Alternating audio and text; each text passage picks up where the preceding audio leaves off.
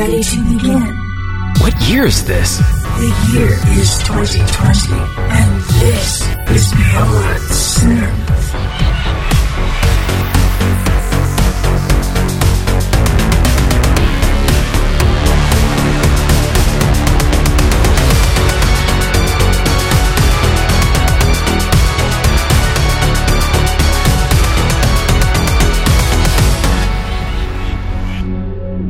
Hey there, welcome to the show. This is episode two hundred twenty-five of Beyond Synth, and I am Andy Last. I host the show, and today we're going to be chatting with Hot Dad. Now, Hot Dad makes fun and uh, funny tunes, which I really enjoy, and it was fun to chat with him, and we'll be uh, doing that in just a bit, but we have a bunch of music to listen to first.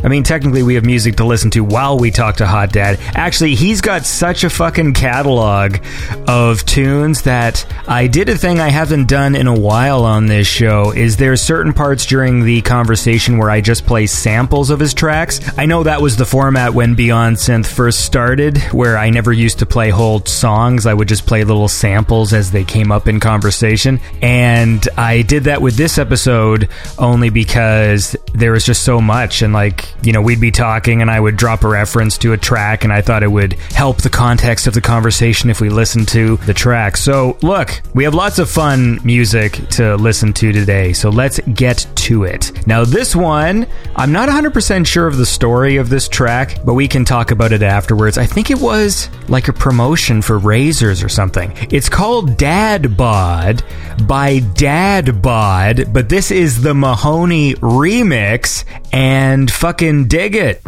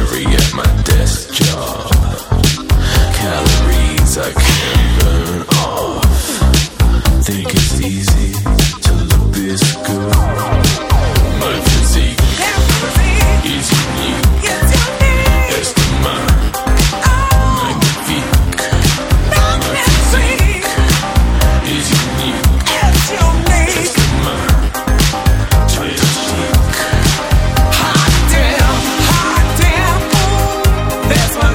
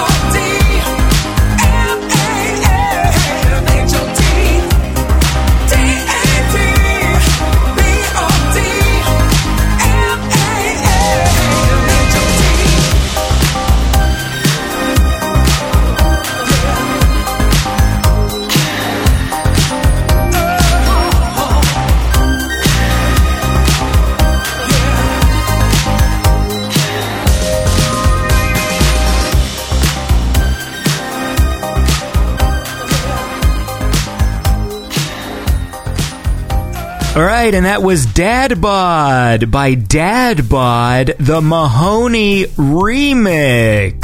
Now, did you know that Beyond Synth is made entirely by the wonderful donations of the Beyond Synth listeners? Without them, this show wouldn't be possible. And Robert D. Bishop and Chris Dance and Mike Shima are the kings of the Pattersons, as I call them. Those are the people who support the show on Patreon with the... What am I trying to say? Th- those guys are the kings. They're very important to me. So, hi guys, how's it going? Um, so look, I don't know what the full story is. I messaged Mahoney and he never told me. Because I think there's this track called Dad Bod by Dad Bod, which you can see on YouTube. And I think it's just, I don't think it's a real band. Like, I think it's just a joke song that they made to promote possibly Harry's Razors or one of those, like, internet brands. And it's a funny song, like, with those vocals and stuff. They're really doing the, uh, was it Right Said Fred? Who did fucking uh, I'm Too Sexy? Anyway, they're doing that voice. Anyways, it's a funny track, and I really dug the Mahoney remix because it's, uh, you know... It's got that eighties flair, man. But I'm not one hundred percent sure. Like, maybe it is a real song and some razor company just happened to find it, but I can't imagine there's a band called Dad Bod who made a song called Dad Bod for no other reason than just to glorify dad bods. It doesn't matter. I should say, though, that Kempson put me onto that song, so I was going to do a live Beyond Synth where I took all suggestions from the Beyond Synth Discord, because there is a channel in the Beyond Synth Discord where people promote their own music but also suggest music to me. And so I was going through that, and then I just thought, you know what? I got Hot Dad on this show, so I thought maybe I would play a humorous track to sort of set the mood. Because normally when it comes to the styles I play on the show, we bounce all over the place, right? We listen to a fun pop song, and then the next song is some like dark synth thing, and uh, you know, you know how it is. So thanks to Kempson for that uh, suggestion there. And uh, Mahoney's a cool guy. So look, let's listen to some more tracks. We'll keep talking. Um, this is a cool. I, I enjoyed. This is a fun song. Uh, it made me smile. It's by a guy called. Now I'm gonna fuck up your last name, buddy, and I apologize. I actually. I tried. I went on the internet because it's it's John and then C A O is your last name. And when I researched it, I found. I probably should have just messaged you. You know what? Fuck this. I'm going to do something unheard of. I'm going to sign into my Twitter right now, although it's eleven a.m. and you're in L A, so there's no way you're going to fucking be able to answer my message in time, but... Oh, he's getting back to me. I see little dots. Hey, it's pronounced cow, like the animal. Thank Christ, because that's what I thought it was. All right, so look... The- This is, uh, it's a track by a guy called John Cao. I've seen many pronunciations, which is why I was confused, because when I typed it in, I saw videos where there was some, I guess, some pastor that's being held by the Chinese government or something, and it was pronounced Cao. And then I saw there's some senator in the States who says his name is Gao. And I was like, ah, fuck. Anyway, this is John Cao, and uh, seems like he's got like an interesting backstory. He's like this, I think he's like a Vietnamese guy who grew up in Norway, and now he's living in L A making music and stuff, and I think that's fun. And this song is sort of like a tongue-in-cheek uh, kind of pop song, and it made me smile, and, uh, and you're gonna dig it. And it is brought to you by my awesome Patreon supporters, like the ones I talked about earlier. There's uh, Jacob Wick with the forty-four. four eighty-eight and City Hunter with the forty-two, and in the twenty-six sixty-six club there's Lucas Ceballos and Hugh Hefner. You thought I forgot you, didn't you? I don't know why I did that. All right, anyways, look, here is this uh, fun track. It's by John Cao, and it is called Do You Ever Think of Me? As the world keeps spinning around, do you ever think of me? When your ears catch the waves of my sound, do you wonder how things could be? Hair slicked back, racing down the coast fast, all dressed up, no place to go. Northern California needs some heat, next to me's an empty seat.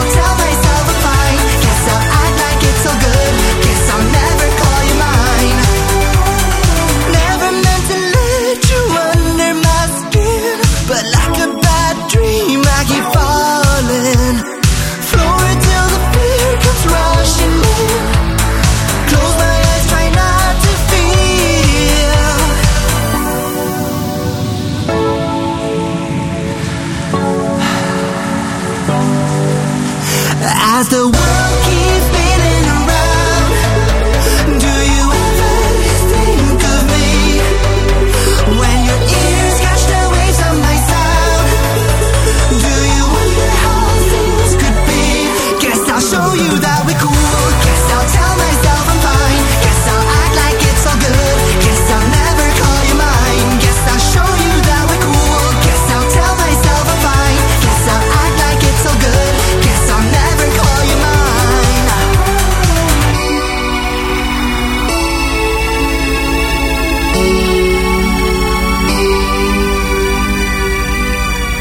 All right, and that was Do You Ever Think of Me by John Cao. And uh, that's a fun track, man. I like it. Makes me smile. And as you guys know, uh, I am a, a notorious grump. So anytime something makes me smile is a is a good thing. And that was brought to you by my awesome Patreon supporters in the twenty-five dollars club. There's Clint Dowling, Anthony, Alex Seligson, and A Star Apart. So uh, thank you guys for supporting Beyond Synth. You know, you guys can support the show too by going to beyond synth dot com. There's a donate option there, or you can go to patreon dot com slash beyond synth. It's a cool thing to do. Do. And I just saw a cool video, or interesting one. So you know the um, one of the oldest things ever captured on film or whatever, the Lumiere brothers, the movie where the train is coming up the screen, and uh, people were so primitive and stupid back then that they thought the train was actually going to come and hit them because they were idiots. Well, I saw a little video where someone, I guess they were using A I or something to fill in the missing frames of uh, motion, because obviously it's filmed, it's uh you know, it's an old movie where like the frame rate stutters and stuff, and it was really interesting because it didn't look that bad. Like, once all the frames were filled in to make it sixty frames a second, like, there's still some jumpy motion, obviously, because, you know, in those old films, like, when you watch, like, Charlie Chaplin and shit, they'll just, like, shoot across the screen because that's what old movies did. And so there's still a bit of that, but when the motion becomes smooth, it's weird how everything seems so current and, and modern. Like, it's all about that frame rate. Makes it seem like video. In a way, I think that might be an interesting technique to sort of really make videos from the past feel more like you're experiencing them currently. I think the frame rate is a big part of that, because obviously, like, twenty-four frames a second, that's movies. There's a very special way that movies make you feel. Part of that is, I think, because of the the frame rate, because you know how it just feels wrong when you watch those fucking T Vs that have, like, true motion on, and you're watching, like, Die Hard, but it's all smooth motion, and it's just like, fucking, why does this movie look like it's, like, shot with video cameras now, and it looks terrible? So seeing even an old movie like that with uh, smooth motion is really cool, and I think it would be cool to do that with a lot of old, like, newsreel type footage and stuff. I think it'd be neat. So you guys could go, I don't know where the fuck the link is, but you can go find it. I just like telling you about things I saw. I don't I don't have any information. Um, look, let's listen to this track, From Apes to Angels, or I guess from from Apes to Angels, because they're called From Apes to Angels. These guys will email me tracks from time to time, but they're always like being released later on, and I am a very disorganized guy, so I apologize if you guys haven't released this song already, but we're going to listen to it now, and it's uh, brought to you by my awesome Patreon supporters in the twenty-five dollars club. There's Restless Nights, Honeybeard, Tim Carlton, and Johnny Five. And I should remind you guys, because uh, Honeybeard's playing, if you're in Toronto, uh, in March. We'll talk about that afterwards, okay? So look, this is From Apes to Angels with the track Turn the Dark On.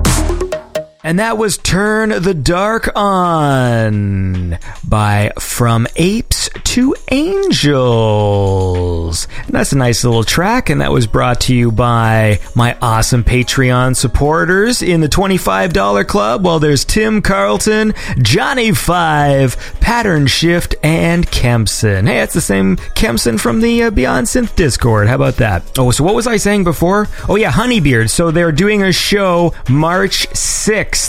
In Toronto, I believe at the Danforth Music Hall, but I'm going to remind you about it over the course of this month. So if you're in the city, that is something that you should check out. And also, just uh, an apology here. My schedule this week and next week is a little fucked. So right now, there is a, uh, a teacher strike going on in my province. What that means is it sort of messes with my schedule to do live shows, because they're doing like this rotating strike where they're like striking at the school board level and then at the district level or something. So basically it means that my son ends up staying home two days during the week. And those are the two days that I would do the live show on, and it's hard for me to do that because, uh, as you guys know, I don't really have an isolated studio, so I basically work when people aren't home. That whole thing has thrown this schedule out of whack, which is why this episode is late, which is why we didn't do a live show. So, although to be fair, I think most of the listeners of Beyond Synth are like a year behind. That's like...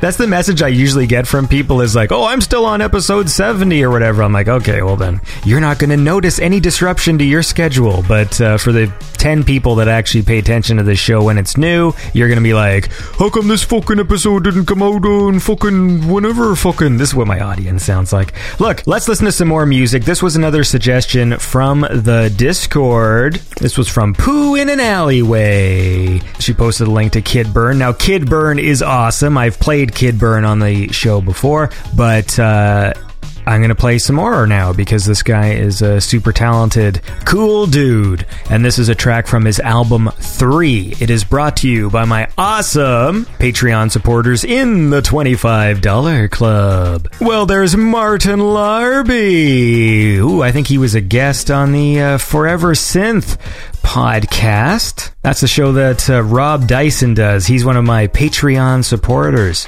Uh, he was also a PayPal, but then wrote me this fucking sob story about how, hey man, I don't have any money anymore, man. I'm fucking broke. And then he fucking sent me a text message of literally just this table full of like jewelry and stuff. And he was like trying to say like, he's like, oh, he's out of money. But then you could see in the background like just piles of coke that I knew that he's going to sell that shit and make a fortune. He's sort of like doing that double thing where it's like, you know, when you walk past homeless people and uh, they ask for change, you're like, oh, I don't have any change. And meanwhile, you're fucking rustling like a fucking chain, right? Because there's just so much change fucking flying around in your coat pockets and shit. And you're like, oh, I don't got any change. So then this guy is just like, hey man, I don't have any money, and like in the background you just see all of these drugs. I know he's sitting there on this huge empire, and um what am I doing? Anyway, look, the point is, uh, Rob Dyson's a cool guy. Why am I talking about Rob Dyson? Fuck, we're listening to a song now. Look, this is... This is a Kid Burn with the track Stay the Night. Oh my, oh my, oh my, oh my, oh my, oh my, oh my, oh my.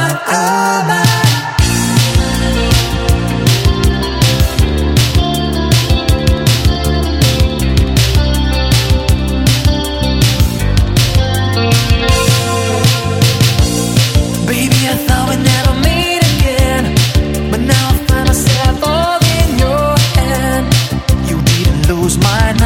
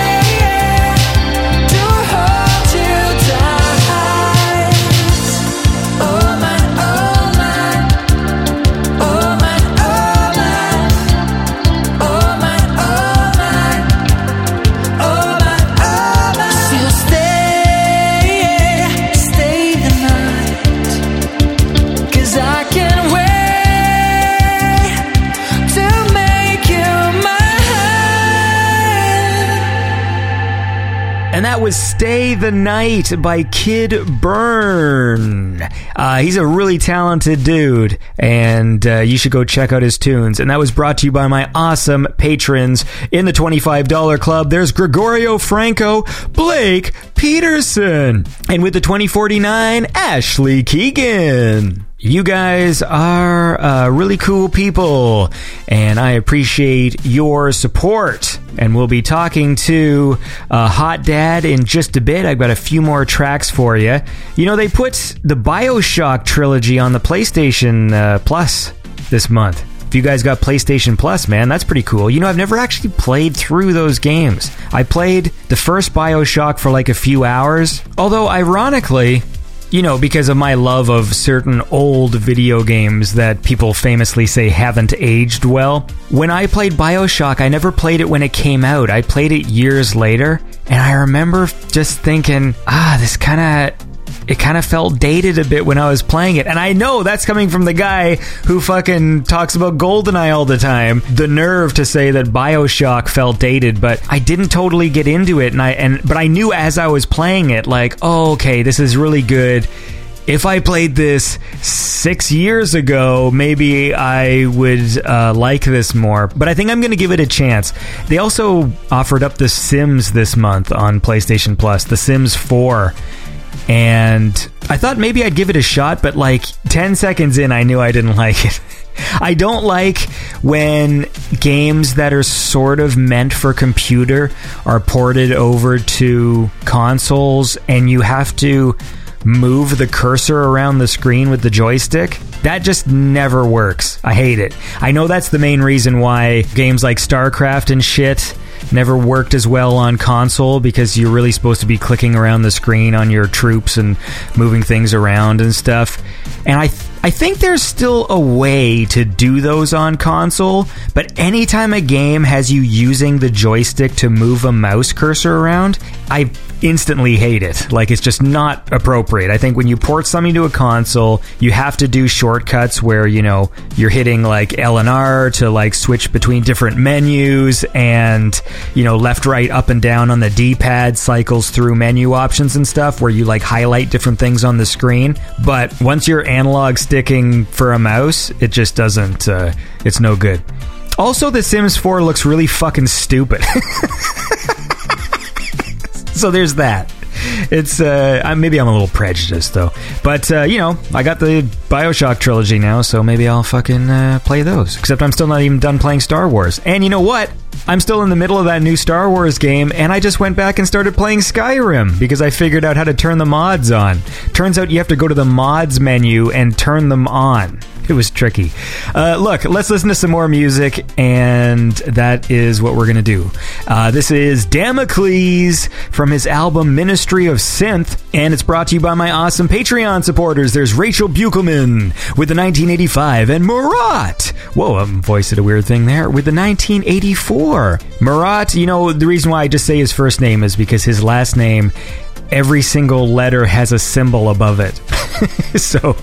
I, I, it was years ago I, I attempted this. It was fucking, oh, cute, oh, it's like the O has an umlaut, the G has an upside down U above it, and the U has two dots above it as well. Truly wild stuff. You know, whenever I make videos and I put the Patreon credits at the end, Murat's name is the hardest one because I like to use fun fonts. Sometimes custom fonts don't always have options for all the fucking umlauts and the accents and all those things. And so I usually have to manually put little dots above the letters for him. Like, it's... The things I do for my listeners. The best part is I don't even think Murat recognizes when I say his name because I pronounce it so awfully. So let's listen to this track. This is Damocles with Intergalactic Explorer.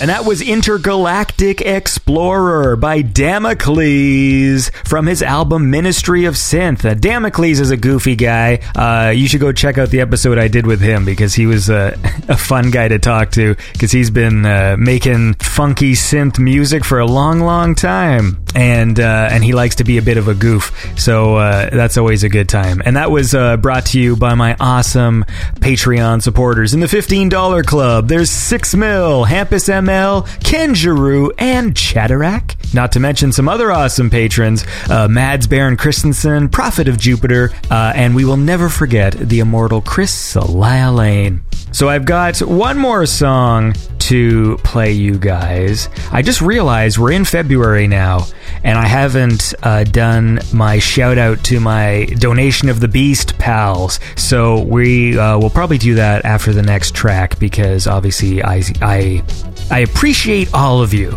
Oh, and if you have a spare fifteen minutes, watch David Lynch's short film on Netflix because it is amazing and it fucking... I wish I made that movie. Oh my god. It's called What Did Jack Do? And it's this black and white movie where David Lynch is interrogating a little monkey. And it is so awesome. Because it's just, it's a monkey and they've just superimposed a human mouth over him for his dialogue. And it's not even really well superimposed. Like, it's fucking jittery and it, like, it never really matches the movement of the monkey. And... It's it's sort of like David Lynch doing an impression of someone doing an impression of David Lynch. Like if you were to make a weird black and white art movie.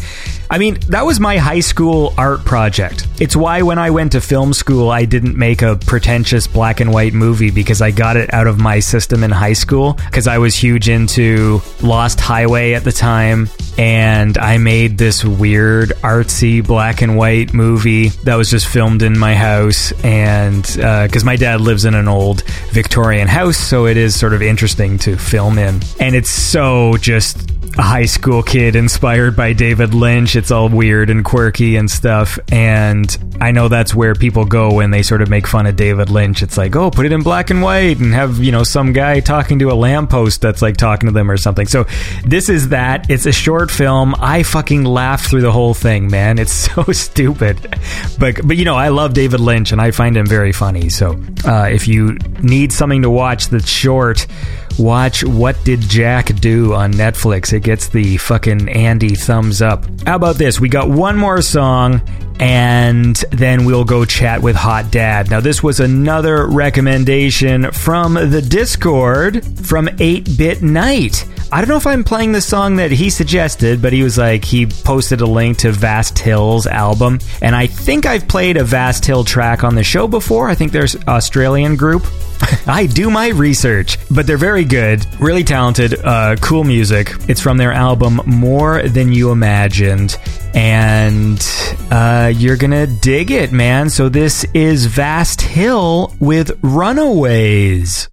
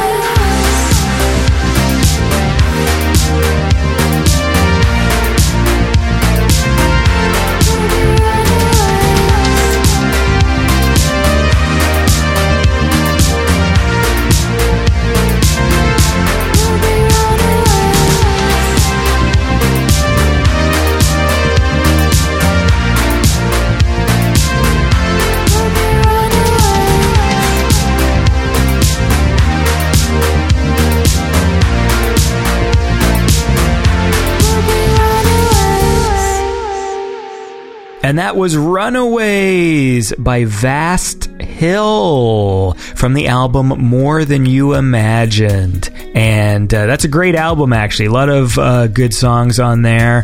And uh, I want to thank eight-Bit Night for suggesting it, because I didn't even know their album was out. So that was good. And that, of course, was brought to you by my awesome Patreon supporters who donate a very evil amount. Play that jingle. This is the donation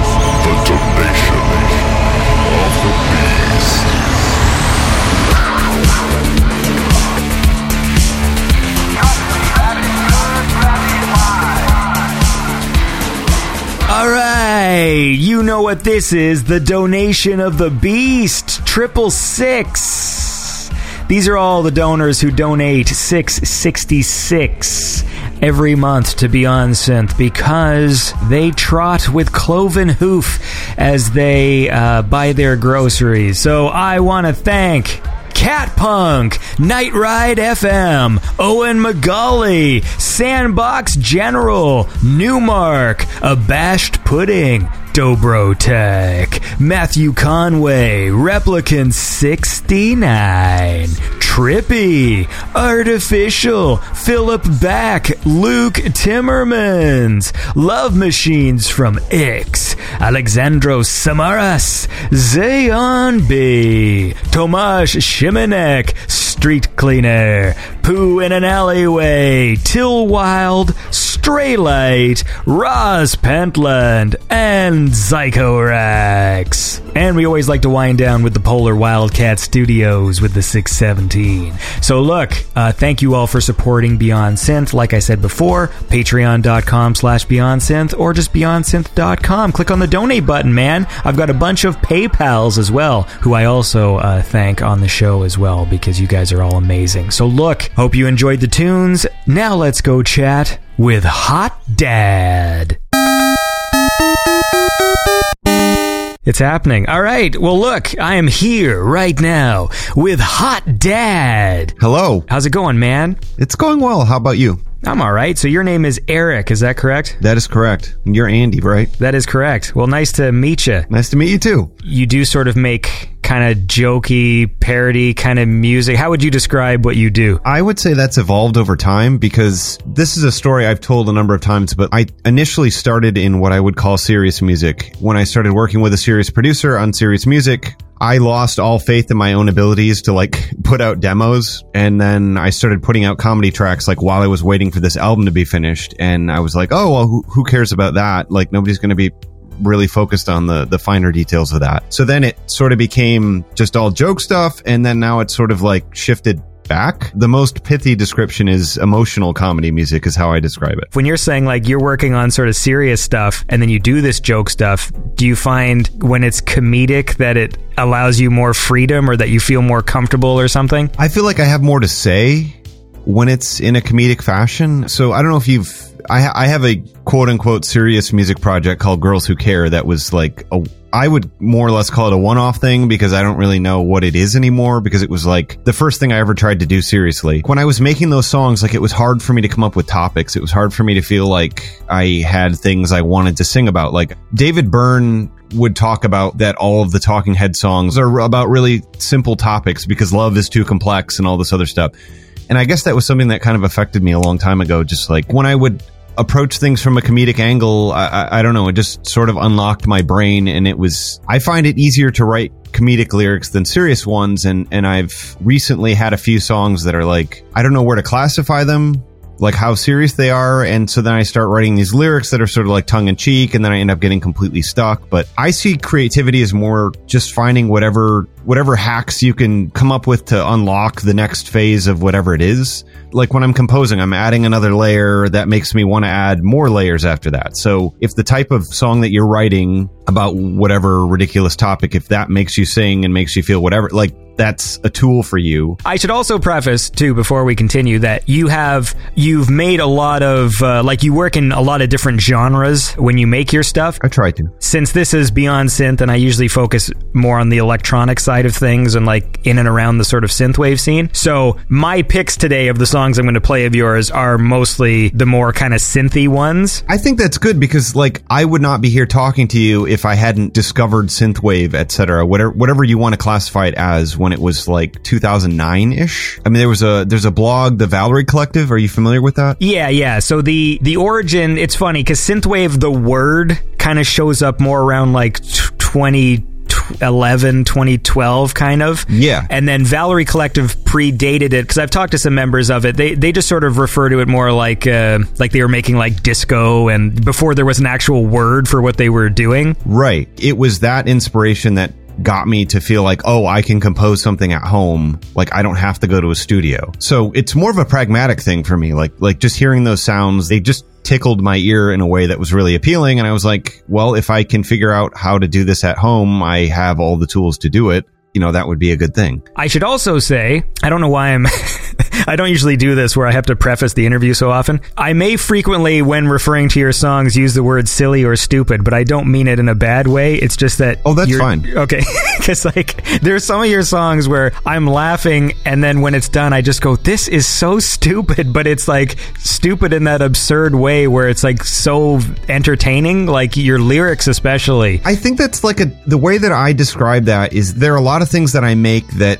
It used to be where people would hear something and they'd say, you need to make, make that into like a real song someday. It's like, that's the magic for me, is like when you take an idea like that and you just don't, you, you just leave whatever thing you sang into your voice recorder, whatever ridiculous thing it was, you just stick with that idea and, and it just, wherever the song goes, you just accept it. I love the idea too of like what makes something a real song. No, I mean, that's a constant debate. Like, like, I don't know what that means. For me, it's like all the music I love, because I mean, music is really important to me, and it's like as long as I moved in some way and like the artist's intention is a success, you know. So right. With your stuff, when, when I'm listening to it, if it's making me laugh, then I'm like, well, it's done. The, the job is complete, because, you know, in my position, a lot of people send me music and there's sort of a, I, I go off on this a lot on the show, but there's sort of a brand of uh, generic synthwave in quotes. Yeah. And this is sort of stuff where, you know, you follow a Fruity Loops tutorial or F L Studio these days. Uh, yeah. On YouTube. And, you know, you just do, okay, I need a, I need a Poly six bass line that goes da da da and then I need a little, and you know, and so there's a lot of this stuff that's really dull. And so anytime I find music that makes me feel something, then to me it's a success, unless it's anger. Sure. There's some music I've listened to that's so shitty that I like I, I get angry at the screen, but you know, apart from that. But I mean, I guess I do agree with you, because it's a genre that I, I have, I guess, kind of a love-hate relationship with, because I'm not, I don't really like things that pander. And I feel like a lot of synthwave is just like straight up vibes, man. Like, can you imagine, you know, driving on the highway in a whatever classic vintage car? Like, some of that works for me, but a lot of it doesn't. Like, Countach.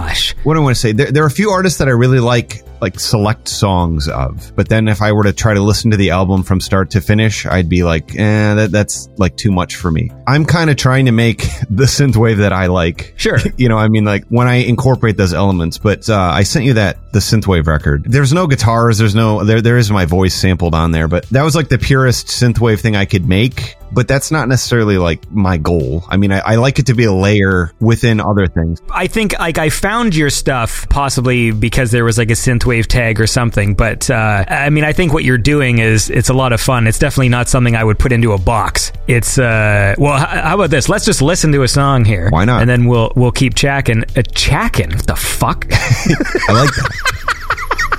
This is one of those chacking podcasts. Yeah, okay.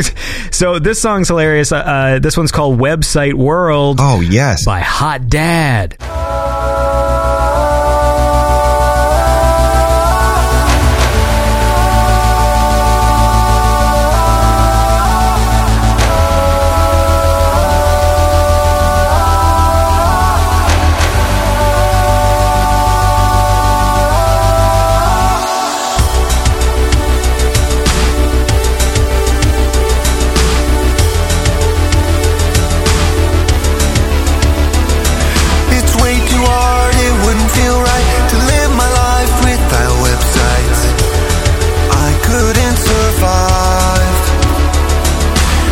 up early, then press go. And I hate when pages load real slow, slow, slow. They should be optimized.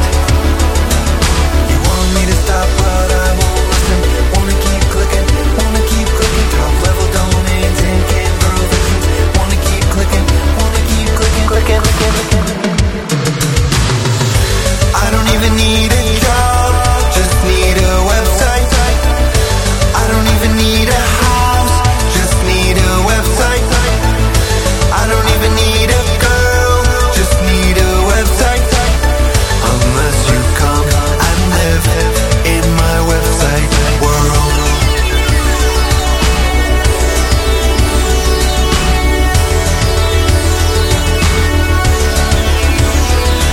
You look at me with such disdain, you're jealous of my website brain.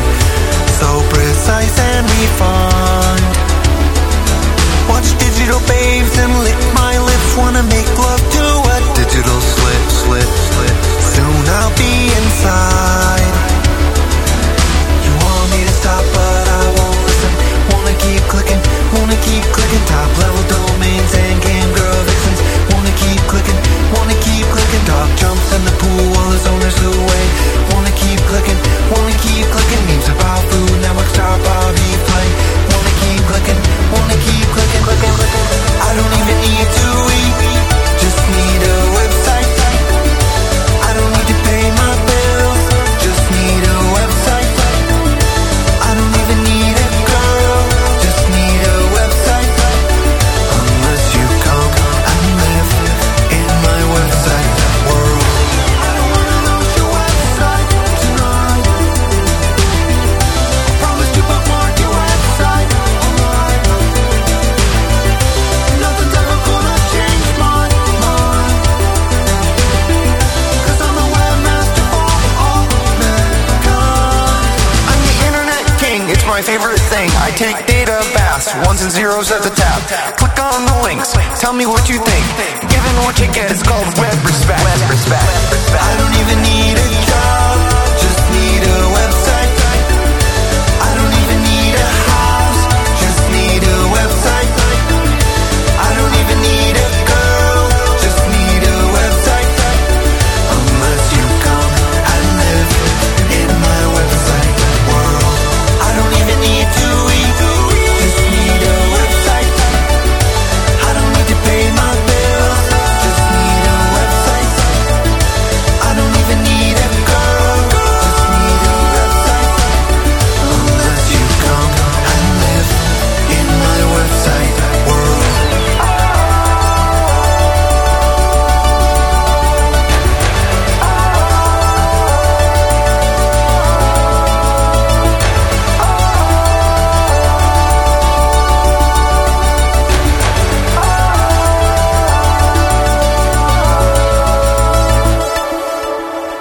All right, and that was Website World by Hot Dad, and I'm here right now with Hot Dad Eric. That's one of my favorites. So when you go like, website, site, that was the thing for some reason that made me love the song. Okay. Because it really made me laugh the first time I heard it. It was just like, just need a website, site.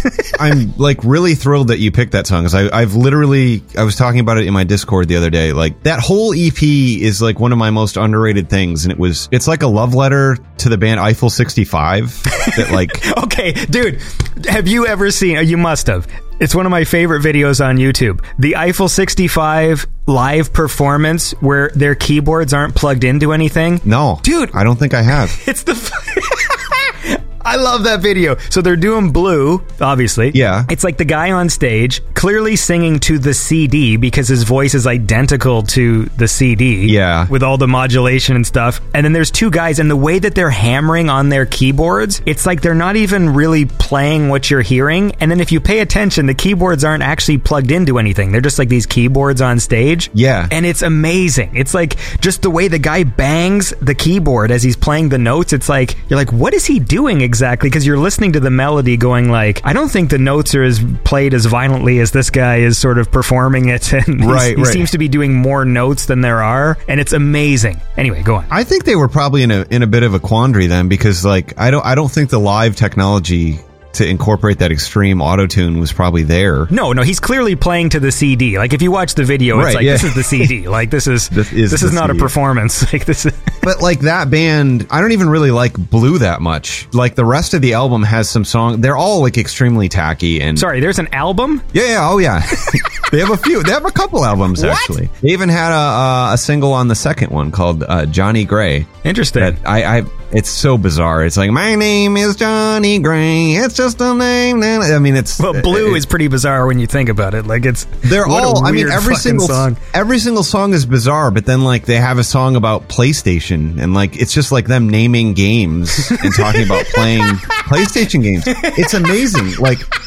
I, I don't know. There's something so pure about it that, like, it was one of those things that, like, I discovered when I was, like, fifteen years old. Obviously, at the time, I, I, I don't know what my mindset was. Like, I, I don't know. I can't, I seriously can't remember because, like, I was into, like, comedy. I was into, like, Weird Al and the Bloodhound Gang and, like, these really, like, sort of visceral comedy acts. And, like, I was starting to get into rock stuff, but then Eiffel sixty-five comes around and, and all of a sudden I'm, uh, like, obsessed with the album. And I, I don't know if it's possible to take it seriously, but I, I don't know. Maybe fifty fifteen-year-old me could, but it just it really stuck with me. And when I did I Love Websites, that was the first song. I was like, I got to do more songs about websites, and it's got to sound like Eiffel sixty-five. Yeah, considering what you just said about Eiffel sixty-five, I think I Love Websites is. Uh, I was just because I was thinking that when you talk about mentioning the fucking PlayStation games, because it's just the stupidest. Right. This song is so stupid, but like it made me laugh. Just all the. Just, I mean, dot com. What are we? Yeah, just get through them all, you know?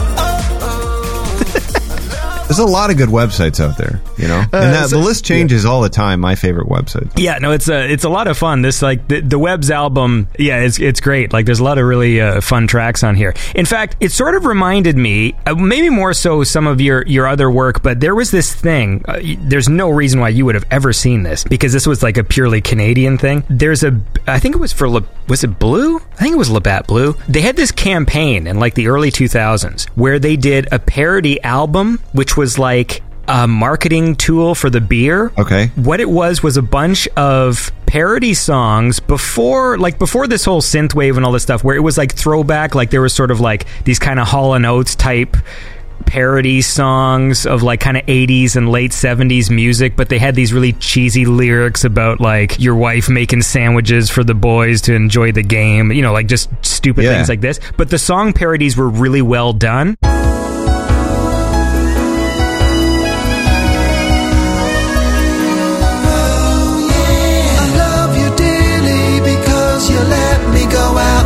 Friends on a weekly basis. The other thing they did was they released one of those infomercials. It was actually pretty ahead of its time comedically when I think about it, where the commercial for the, the C D, which doubled as a commercial for beer, was like one of those Time Life commercials where you see this stock footage and like the song names are scrolling up the screen and every time one is highlighted in yellow, it plays like ten seconds of the chorus and then it moves on. Yeah. And uh, the reason why I brought that up was because you have this awesome song called Weed the Bong. Oh, yeah. And uh, maybe we'll just play like a little sample from that because it was sort of, I got kind of like the same vibe from it.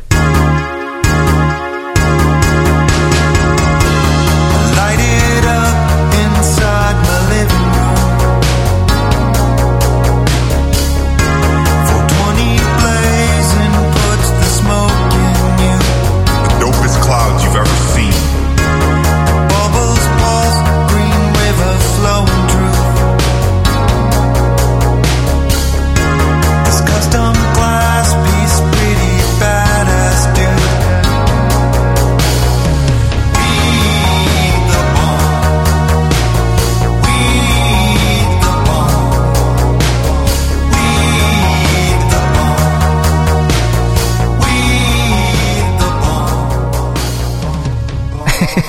And it's just, I really liked uh, that track Weed the Bong, and it reminded me of that sort of beer promotion from the early two thousands, and that, and this is a vibe I get from a lot of your music, where the, the music is earnest, but the lyrics are silly. Right. If that makes sense. I mean, that's part of it, yeah. It was just like, I started automatically shifting into this mode. You know, I, I did that, the, the T V album, which was, I think, one hundred five redone T V theme songs, and a lot of those ended up kind of synthwavy because I was, like, composing everything in one day, and it was, like, less effort than playing all, all the guitars and everything, but, like, I don't know, like, I just started shifting into this mode where I was approaching it like I was making a song for that other band of mine that was all serious music, and, and again, it's just, like, that creates something special to me, because I, I think it's probably hindered my growth to some extent, because it's, like, confusing. Like, I, I, I have a lot of diehard fans that are, like, I try to show this stuff to people, and they just don't, they don't understand, they don't get it. Right. I kind of feel like music should challenge you a little bit, or it should be something that's sure. Like, I have a, a fitness rap that I'm finishing up right now that's extremely stupid, but it has this bridge that's just like supercharged with emotion, and that's what I like to do. I, I come up with the stupidest idea possible and then throw a bridge that doesn't belong there, you know, where you start feeling emotion. And I don't I don't know if this track's going to come up on the show, but my cover of uh, Summer Girls, the L F O cover. Well, that one, that one in particular, that song is so stupid. I mean, there's a lot of history behind that song. Like, they claimed that the lyrics weren't finished in it. Like, I don't know how familiar you are with the original, but it's just like gibberish. Nothing really makes any sense in it. It's the words occasionally rhyme, but it was just like during the boy band era. That was just like the stupidest song in the world to me, and I just injected it with absolutely as much emotion as I possibly could. Sure. And it was like, my cat had died recently, like literally like as I was starting that song, and the bridge is just like all the emotion of the cat dying. And it's this song about, you know, I like girls that wear Abercrombie and Fitch.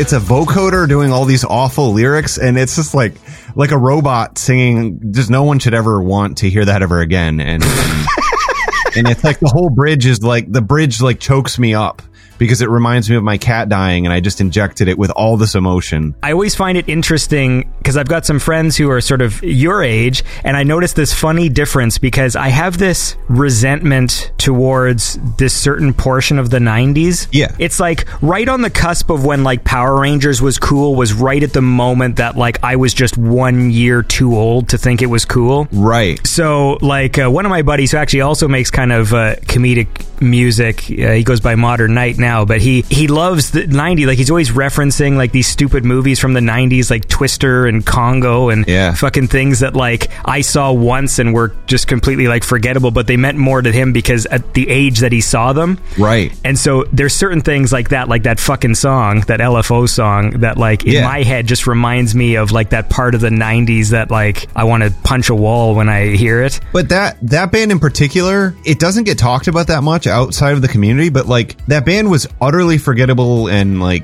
you know, they had their I, I don't know how many minutes of fame they ultimately had, but like too much. Two of the three members have now died of rare cancer. Like, one died at like thirty-five, and then the next one died like four years later. Ooh, it's a conspiracy. Yeah, well, it's just like I don't feel like they deserved that. Well, like, was that ever like, was that was you know what I'm saying. But was that ever like an argument? It's just like, this music was pretty bad, and I think they had it coming. No, it was just, it's just like, there are a lot of really shitty songs from that era where you're like, this fucking sucks, and I hate this. And, you know, fuck the people for getting this stuck in my head. But yeah, then it's like, I, I don't know, like, I don't wish death upon them. Yeah, yeah. You, and then and then you, you like read about that, and you're like, oh, I hope they like work in tech or something. Like, they just have some boring ass job, and they're probably a good father or something. Thing and like, but no, like two of the three of them are dead, and like their legacy is just like worthless music that like no one should ever hear. Has someone tried to trace back the origin of this? Like, did they compose their music like inside an abandoned like nuclear facility? Or I don't know that detail. I don't know. I mean, they were different types of rare cancer, but mm. I, I guess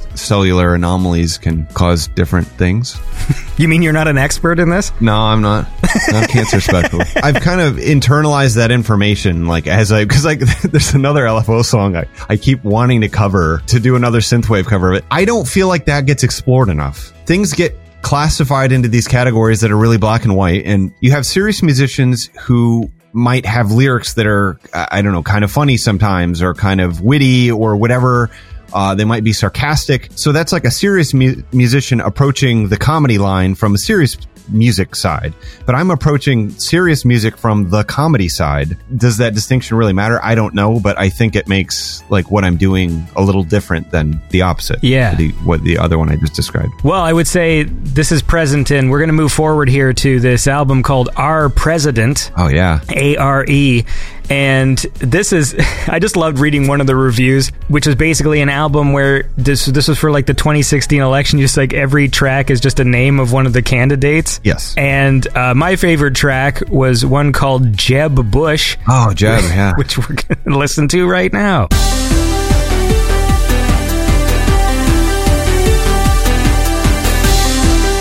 Jeb is here on Earth from his alien world.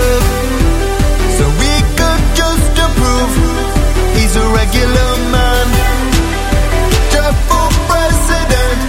I know he's just what we need. He owns an Apple Watch and a MacBook Pro.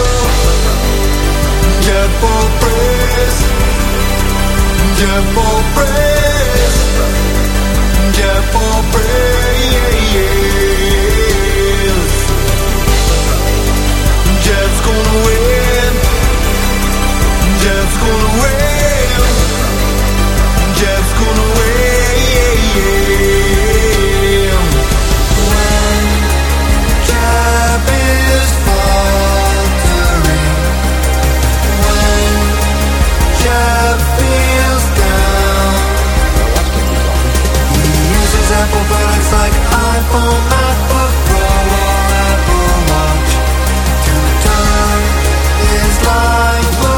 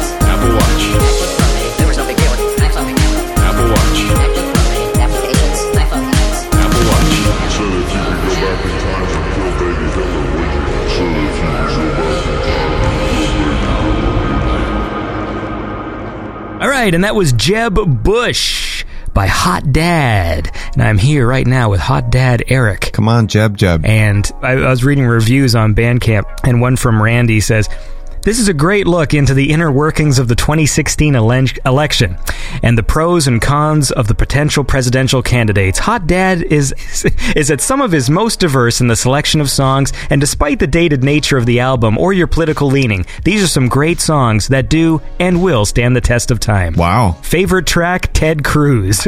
Wow, we got a Ted Cruz fan. I love just... I don't know, this whole thing, like just how silly the concept of it is, and then reading, you know, like someone do like kind of a jokey, serious review, the whole thing just sort of made me laugh. Oh, I love those reviews. I have not read Randy's, but occasionally I go to the Bandcamp page and I'll see that there's a new one, and Bandcamp has that font that's like kind of serious looking, mm-hmm. and it really adds a nice dynamic to it, you know? Does this have anything to do with anything, or is this just sort of, you're just attaching, I mean, well, they do have lyrics though, so I mean, I was going to say like, are these just random songs, but they are technically about the candidates. I would say that my career has evolved in that in twenty sixteen, I was doing a better job at like trying to get attention. And that was just like a popular, there's a, a guy named Vic Berger who does these really surreal edits of things, video edits. Yeah. I was watching a lot of his political edits at the time, and it just was one of those things that like everybody was talking about it on Twitter and everybody was doing it. I was like, okay, well, most of the projects I was doing at that time, like the T V themes were, I mean, that was, I was literally teaching myself to compose. I was forcing myself to write a song every day because I was like, I have some money to live on, and if I say I want this, I need to take it seriously. So that ended up being one hundred five tracks, and it's like track thirty on, it was just like me reading comments, people on YouTube saying, do this show now, you know, do this one next. So then I did Wrestle, I did the album Wrestle, because people were like, I don't follow wrestling at all. I don't like hate wrestling, but I don't follow it. Sure. I, I never have. But people were like, why don't you do songs about wrestlers? So then I ended up doing twenty-five of those because people kept telling me to do more in the comments. Well, I should clarify to the people here, when you say, you're using the word cover sometimes, but like these are original pieces of music that are based on things. Yes. Yeah, yeah. I mean, I have some literal covers, but yeah, everything is original. Like like in, in, in the T V themes one, although you're doing tracks that are all, it's just, it's just in alphabetical order. Yeah. Like a one hundred ten fucking songs, like just like DuckTales, Chip and Dale's, you know, like it's all just like yeah. in order, but then you've written these little sometimes thirty second to two minute pieces of music that are about the show, but they're not like covers of the theme songs. No, no, no, they, they're all reimagined. It's, I've never seen a majority of the shows in that list. It was just like, I would just go to Wikipedia. When people said they liked it, I think part of the magic is just like not knowing enough about the show and focusing on the wrong variables too much and focusing too little on other variables. And like, it's not that I, I'm not trying to fool anyone. Mm-hmm. It's clear I've never watched the show, like in a lot of the cases. Some of them where I did, like I'm clearly having some fun with it. I got this from uh, Space Ghost Coast to Coast, which was like uh, the Cartoon Network's like first thing that was like extremely anti-humor based. It's like this concept of like making fun of something that you clearly know nothing about, that like anybody that knows it is going to be like, what what is he talking about? Like that's not even, that guy's not even a main character, where you act like you're an authority on something. Yeah. So it's like, how dare this guy think that he can write the theme song for the show, but he has no idea what the show's about. And then like my album, my, my Wrestle album was like just me coming up with random things to talk about the wrestlers. Like I was comparing the wrestlers' bladder sizes because I thought that that was like funnier. Like I thought that making like, you know, penis size jokes was like really predictable, so I'd, I'd talk about their bladder sizes. You know, it's like, obviously I'm not watching the wrestling, and I'm not actually an expert on wrestler bladders, but you come up with some way to make it work for you. And then I could start referencing the, the bladder thing, and like I started putting all the shows on H B O on the T V record. Like they all ended up on H B O because when I was editing the, the video footage, because I was setting every finished theme song, I would set it to the, the actual opening credits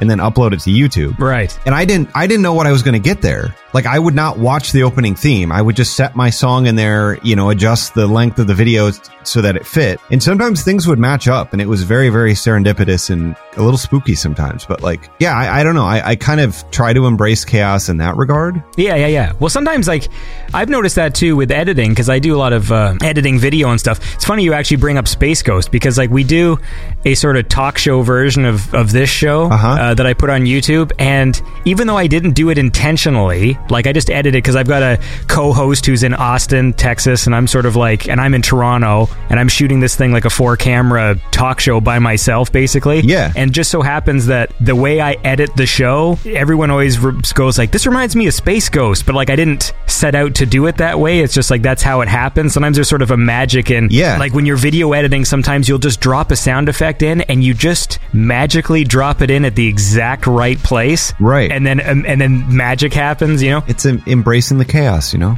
Yeah. Well, speaking of this fucking wrestling album, let's listen to this track, because these are nice short little tracks. This one's called Hulk Hogan. Oh yeah. And it's by Hot Dad.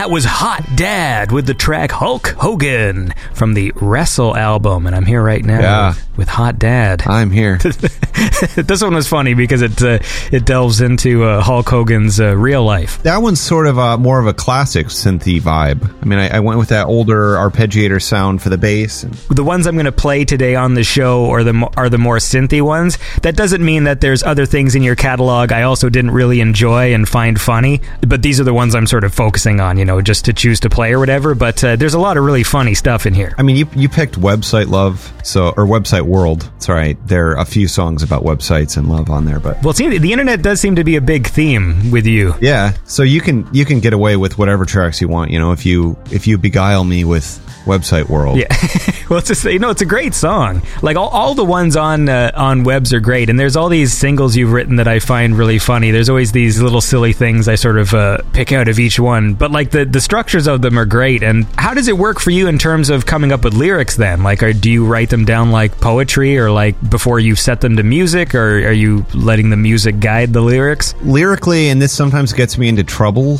I sing gibberish over the instrumentals. A song may literally come from me just like walking around the house and just start singing, like literally out of nowhere, singing directly what ends up being the chorus, like those words in that exact order. But a lot of the times, if it starts from a musical idea, I, I build it, you know, one layer at a time. And then when I hear things coming to me, I just sing gibberish into my microphone and then try to choose words for the gibberish. And I get into trouble with that sometimes because it's possible to get so emotional with the gibberish that like you start putting words to it and none of them work, or you're just like frustrated and flustered by the fact that like, oh, it had this much emotion and these words to me don't seem that emotional. And it's just this nebulous thing that I, I don't know, it's something I'm still working on. Do you ever just keep the gibberish, like if you're doing like a chorus and then just decide like this would be better with just a gibberish thing? I guess I could, but I don't know I don't know what to think about that. That's kind of interesting territory, but I guess I'd rather that it just doesn't feel like it's done when you're doing anything creatively. Like, when is anything creative actually done? Mm. And I'm just trying to check all those boxes, and I don't know when they're all going to happen. But I won't work on something, like, for literally ever. I mean, I can actually cut myself off, but, like, that synthwave record that I sent you, like, I, I, I just moved to central New York from Michigan, and during the move, I was listening to those tracks, like, to make edits to them, like, as I was running around the house packing boxes. So it ended up being, like, just, like, dozens of revisions. And, like, at the end of the day, when you get into music production, like, there are a lot of things that you really, really can obsess over that, like, most people in the audience won't even notice a difference. And I don't say that, like, in any kind of derogatory fashion, because, like, I wish my brain didn't focus on all those things sometimes. But like, yeah, it changes the listening experience. Like, once you start producing music and once you're fixating on all these little details, like, it can be hard to listen to music that like you used to like, because all of a sudden you hear all the imperfections in it. Right. And same thing with like your own music. That can be kind of a troubling thing to experience. But yeah, I don't I don't have a, a terrible reaction to my own songs, so that's good. But yeah, when I'm making them, it, it can be kind of a harsh process. Well, it's a good thing you don't, uh, because you have so many songs. It would be it would be hard if you uh, had difficulty listening to your stuff and have to look back on, like, a thousand songs you made, because there is a ton. Your Bandcamp is, like, just a fucking flood of stuff. It's been a lot. What's funny about the T V album is that people have done articles about it, like, over the years, because, like, all of a sudden you stumble onto this thing that's, like, one hundred five songs, and it's like, that is a method now, spamming Spotify with as many songs as possible about as many topics as possible, and like that's a strategy for making a living as a composer. But I didn't do that. Like I didn't I wasn't thinking of that. Like I put up that album because people wanted they were saying they wanted to hear it, and all of a sudden it hit me. It's like, every time somebody listens to this album one time, I get one hundred plays. Right. Like th- that will actually add up to some money. And and it was like, I wasn't trying to duplicate that over and over again, but like I look at creative work as you put things up and they serve you, like when you're working on other things. Sure. Like they can sell while you're sleeping, they can sell while you're on vacation. They, I mean, my, my intentions are, I would say, pretty pure overall, but like it does come down to that. Like you're making things that work for you when you're not working. Yeah. Look, let's, let's listen to this track here. Uh, this is one called Rest in Peace Meme. Oh, yeah. And it's by uh, Hot Dad.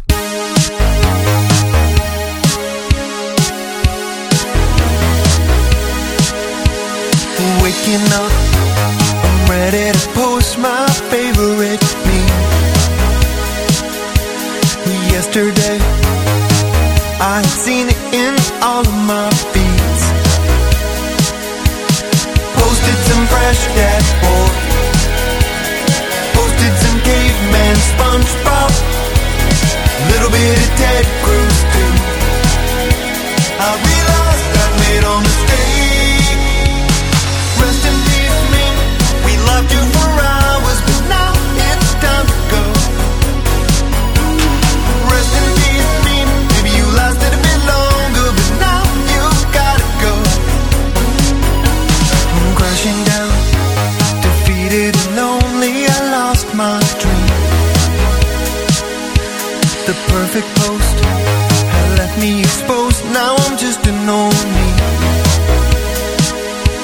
I knew I had lost you. I knew you were gone.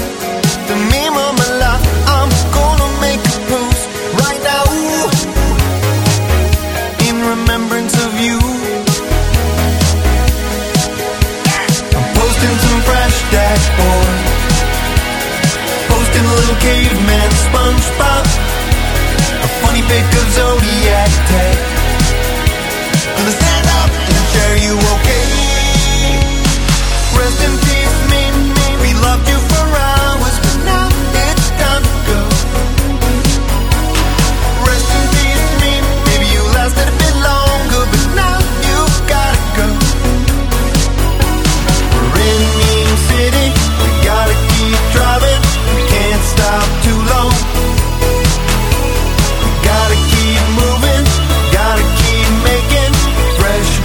Content. Find a new picture, write a new caption.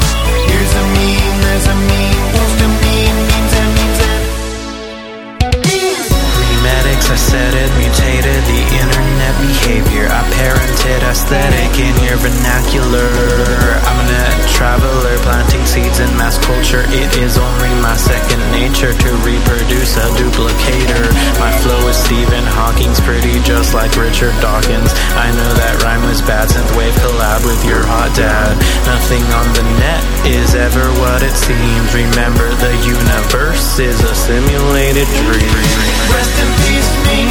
We loved you for hours, but now it's time to go. And now it's time to go. Rest in peace, me. Maybe you lasted a bit longer, but now you've gotta go. And now you've got to go. Rest in peace, me. We want you forever, but they keep saying no. And they keep saying no. Rest in peace, me. We loved you for hours, but now it's time to go. It's time to go, go, go. All right, and that was Hot Dad with the track Rest in Peace Meme. Did I say it's by Hot Dad when I started that thing? Or did, yeah. Who cares? I'm here with Hot Dad right now. That's the point. Uh, We're here. Eric. So this sort of follows a, a theme with your music that I mentioned earlier, where there's a lot of... Um, the internet plays a big part in the things you sing and write about. You've got a lot of tracks dedicated to uh, YouTubers and uh, just sort of things about memes and, and sort of nerd culture and stuff. I I would I would agree with that. Yes, I did my job correctly. If you I did can, it, yeah, yeah. And that, that song also features Frank Jevsey, who is I've done a few songs with him. I mean, that was his idea. I said I wanted to do a collaboration with him, and he's like, okay, let's do a song about memes dying, like having a, such a, a short shelf life. That's a tough thing to say right there. So then I just sort of built it, and then that verse is him. He did that verse, but I did the rest of the song, and it is about what you said. You know the song I Love to Piss? Yeah, I've heard that one. Like, is that an original piece of music, or is that based on something? Ah, uh, it's an original piece of music. Because it's so... That song, like I mentioned before, how I've got this thing about the nineties. There is this phase of, like, you know, like the radio pop rock stuff. Yeah. That I can't, like... The reason why I loved when synthwave came up is because it sort of evoked the things I liked about the eighties. Right. These, like, nice fat bass lines and uh, chords and things. And there was this phase, you know, in, in the nineties where there was, like, this, this you know, like the fucking uh, Hootie and the Blowfish period of time. And, like, yeah. uh, what's that fucking uh, closing time? And, like... Like, yeah, all, all those things. You know, he wrote for Adele. He wrote, like, some of her biggest songs. Well, he... Uh, Dan Wilson. He fucking closing time is uh, another story. But yeah, yeah. So what I love about I Love to Piss, because it's such a funny track, but it's so perfectly that era. Like, when I first heard it, I'm like, this is, like, the funniest parody of that period of time. I don't know if you did that intentionally. No. But, like, to my ear, when I hear just, like, the fucking, like, the guitar riff, the chorus, the fucking, I love to piss. Like, it's so, it's so perfect, that song. Like, and just, it, it really made me laugh when I first heard it, especially when I was listening to the more sort of electronic stuff you were doing. And so I was following you because I knew I was going to ask you to be on the show. And so when... when that stupid single came on Bandcamp, I'm like, oh, what's he going to do next? And then this yeah. fucking, I love to piss. It's like the name of yep. the song. I'm like, what the fuck? Oh, yeah.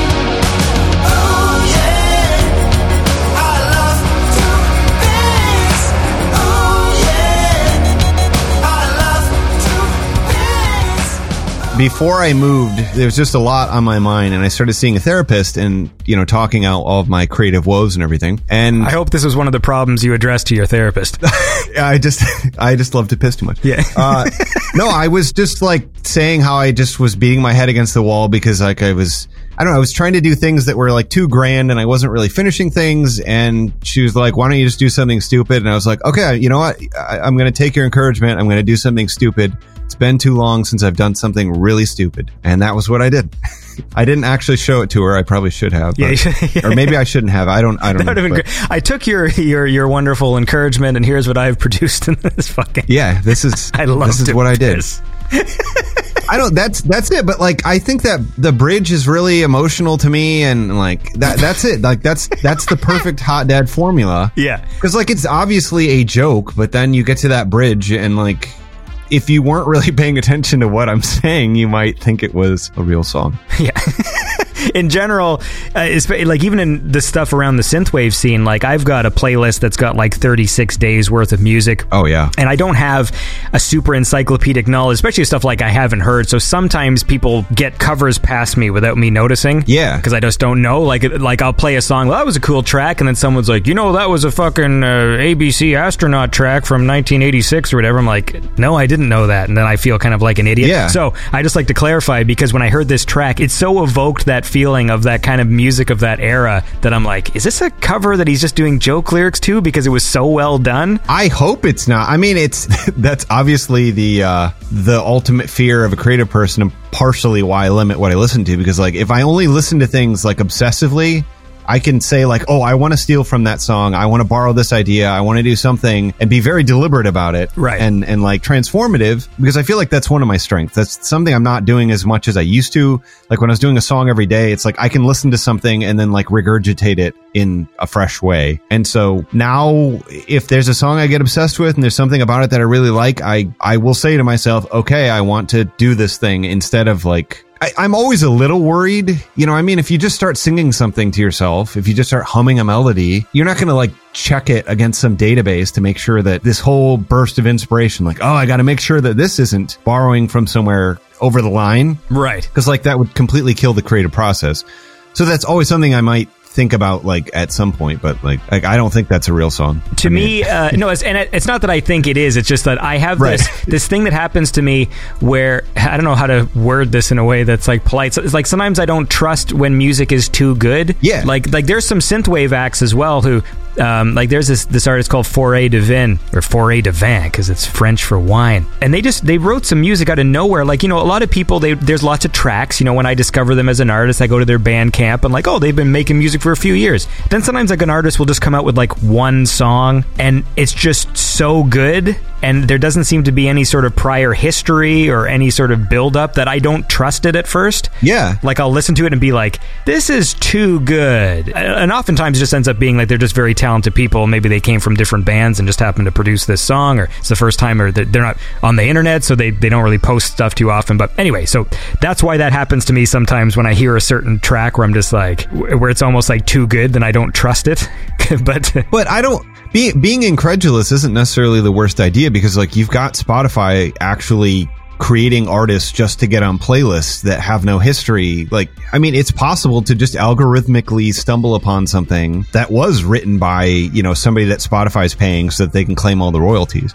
Not that that's what's happening, but like... Oh, that's sneaky. There's another dynamic in music listening now that was not there. Like, you have algorithms that are determining what listeners want, and obviously companies are able to exploit that, so... Yes, it's weird, because I don't really use Spotify that often. Yeah. I still... I do things the old-fashioned way, which is... I mean, I don't use it either, but like... People send me Spotify links, but then I'm always just like, ah, fuck this, and I gotta use Spotify. Like, it does a really good job, though, at recommending similar tracks. And I have, like, I've been in a house where somebody puts on a playlist, and I'll be like, what was that? Like, I, it will actually hit, like, it will actually tickle me. Like, it will actually work properly with my brain. Yeah. I don't know if that's a good or bad thing ultimately, but you know, I, I make more on Spotify than I do on YouTube. You know, I mean, I have a much larger following on YouTube, but Spotify is like the bulk of my income other than Patreon. Well, that's cool. That's kind of insane to me that like it, I don't know, it gets such a bad rap sometimes, but like if you're not paying a bunch of other people, if you're not paying a label, if you're not splitting the money a bunch of ways, it ends up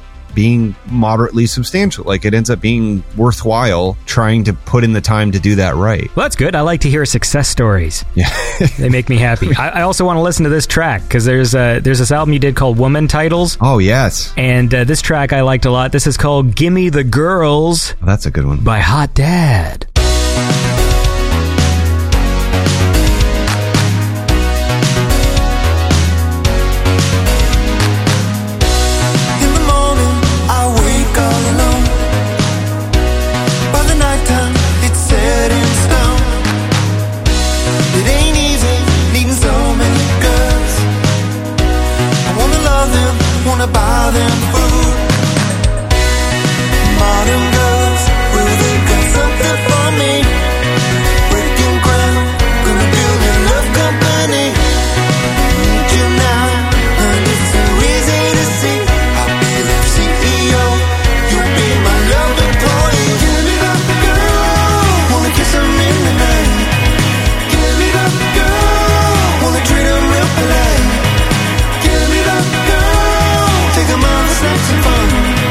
Give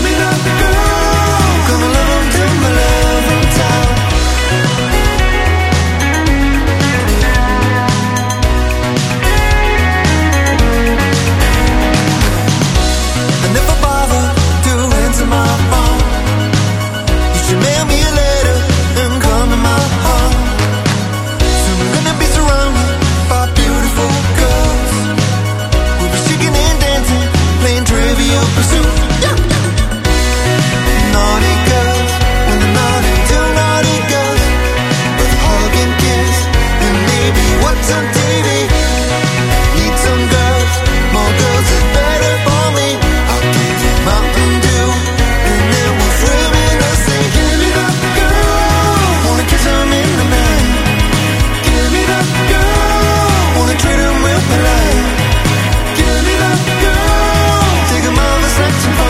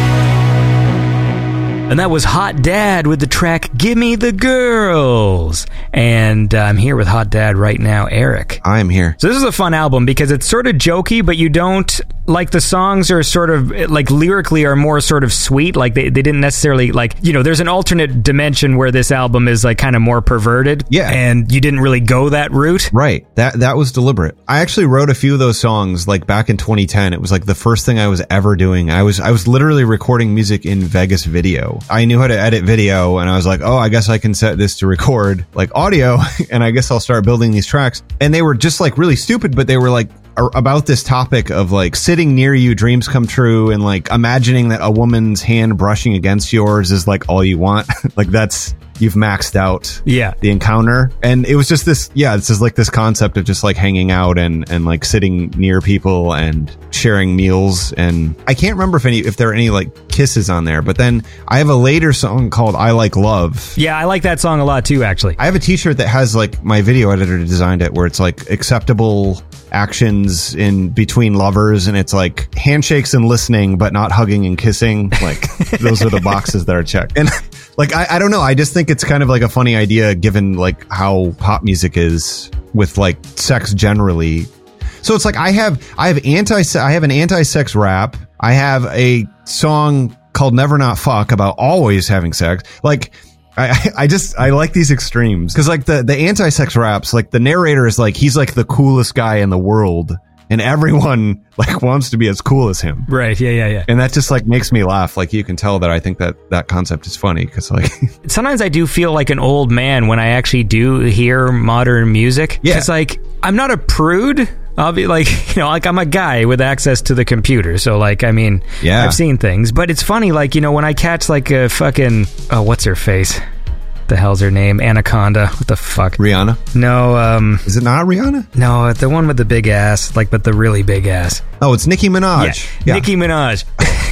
You know, like See, we're I, both good at pop music. Yeah. When I like, I remember thinking like, Jesus Christ, am I an old man? Like, am I going to be that guy? Because when I first heard that song and watched the video, I'm like, what the fuck? Like, this is just a hardcore song about fucking. Like, that's what this is. Yeah. But it's like a, a pop track, you know? And then I was like, yeah, wow, like I'm old if, I, if I'm going to be like, now music in my day, we didn't fucking blatantly sing about sucking on big dicks, you know? Like, yeah, yeah. I don't, yeah, I don't know what to say about that because I, I kind of agree with you because there is, a, there's like... extremes, and it's like if it doesn't go far enough but it's still existing in that realm, like it's just like kind of oily and salacious. I don't know, it doesn't necessarily work for me. But if you go like to the extreme end where like I'm doing a song called Never Not Fuck, like yeah like, yeah, yeah. I, I don't know, there's something well but it's something a, about that. It's a different thing when it's I, I think the difference is when it's um packaged as just like this is just pop contemporary music or whatever, you know, like the kids are listening to this versus a song that's clearly tongue-in-cheek, you know, especially too yeah. with your image. Like if people see what you look like and, and like the way you dress, like in your videos and stuff, there's obviously like you have a sense of humor, you know what I mean? Like you know yeah. what you're doing and people who are watching it know what you're doing. Right. I mean, some of them some of them are still confused, but I mean I still get occasionally confused well, I saw, comments on YouTube. But no, I imagine, but those people are like, the only thing that I still find upsetting, to be honest with you, is that stupid, the picture of you on the Bandcamp with the eyes that are on the neck. Oh, yeah. I, fuck, that picture I find really upsetting for some reason. It has the, uh, doesn't it? It has, like, some of the tools are visible, like some of the, like, the actual Photoshop tools are, they're not supposed to be visible, but they're visible. I mean, that's my, my video editor who's actually retiring at the end of this year. But yeah, he's been the designer of all my album art. Like you just said, woman titles, which was not him technically, but all the album art since he's joined the project. Sure. Yeah. A lot of my aesthetic is due to him. Yeah. Yeah. Yeah. It's fucking bizarre. I'm not a visual artist and I believe in delegating tasks, you know, so. Uh, see, I wish I, I don't have that power. I do like everything save for, um, I have some, some friends who make jingles for me and stuff for the show, but like pretty much everything else it's me, and that's why I get nothing done. All I do is just go walk around being stressed all the time because I do everything. I sh- told him that I was doing this podcast and he complimented the art on the website. Oh, that's cool. So so a, a designer a designer that I think is good thinks that your design work is good. Hey, there you go. Yay. Yeah. Success. Yeah. um Look, I want to listen to another track. This one made me laugh because of your pronunciation of Fieri. Oh, yeah. I love this one just because I love the accent you put on every time you say Guy Fieri. That's how he says it. No, no, I, like, I get it, but it's like, it's just... That's how he does it. It's like, you make you just make the point, like, every time, and that's what I love about this track, is it just made me laugh. Uh, this is uh, Fieri by Hot Dad. Searching for someone, looking for something else. Caffieri, losing your grip and nothing can break your fall. What it meant, what I told you, why I was left in the dark when Caffieri came home, and the hurt.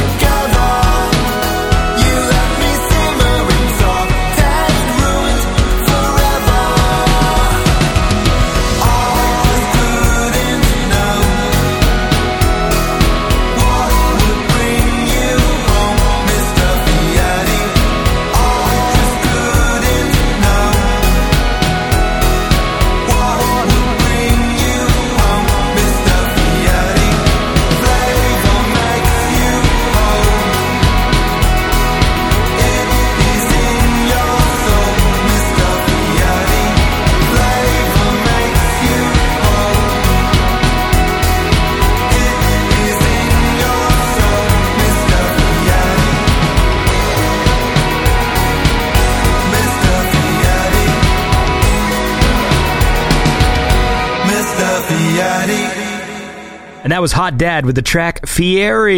Yay. I'm here right now with Hot Dad. Yeah, that one's great. Uh, it's a great song, and just every time you just the Fieri. like I d- That one really tugs at my heartstrings, even though it's about I'm, I'm going to say it, Mister Fiatti. Yeah.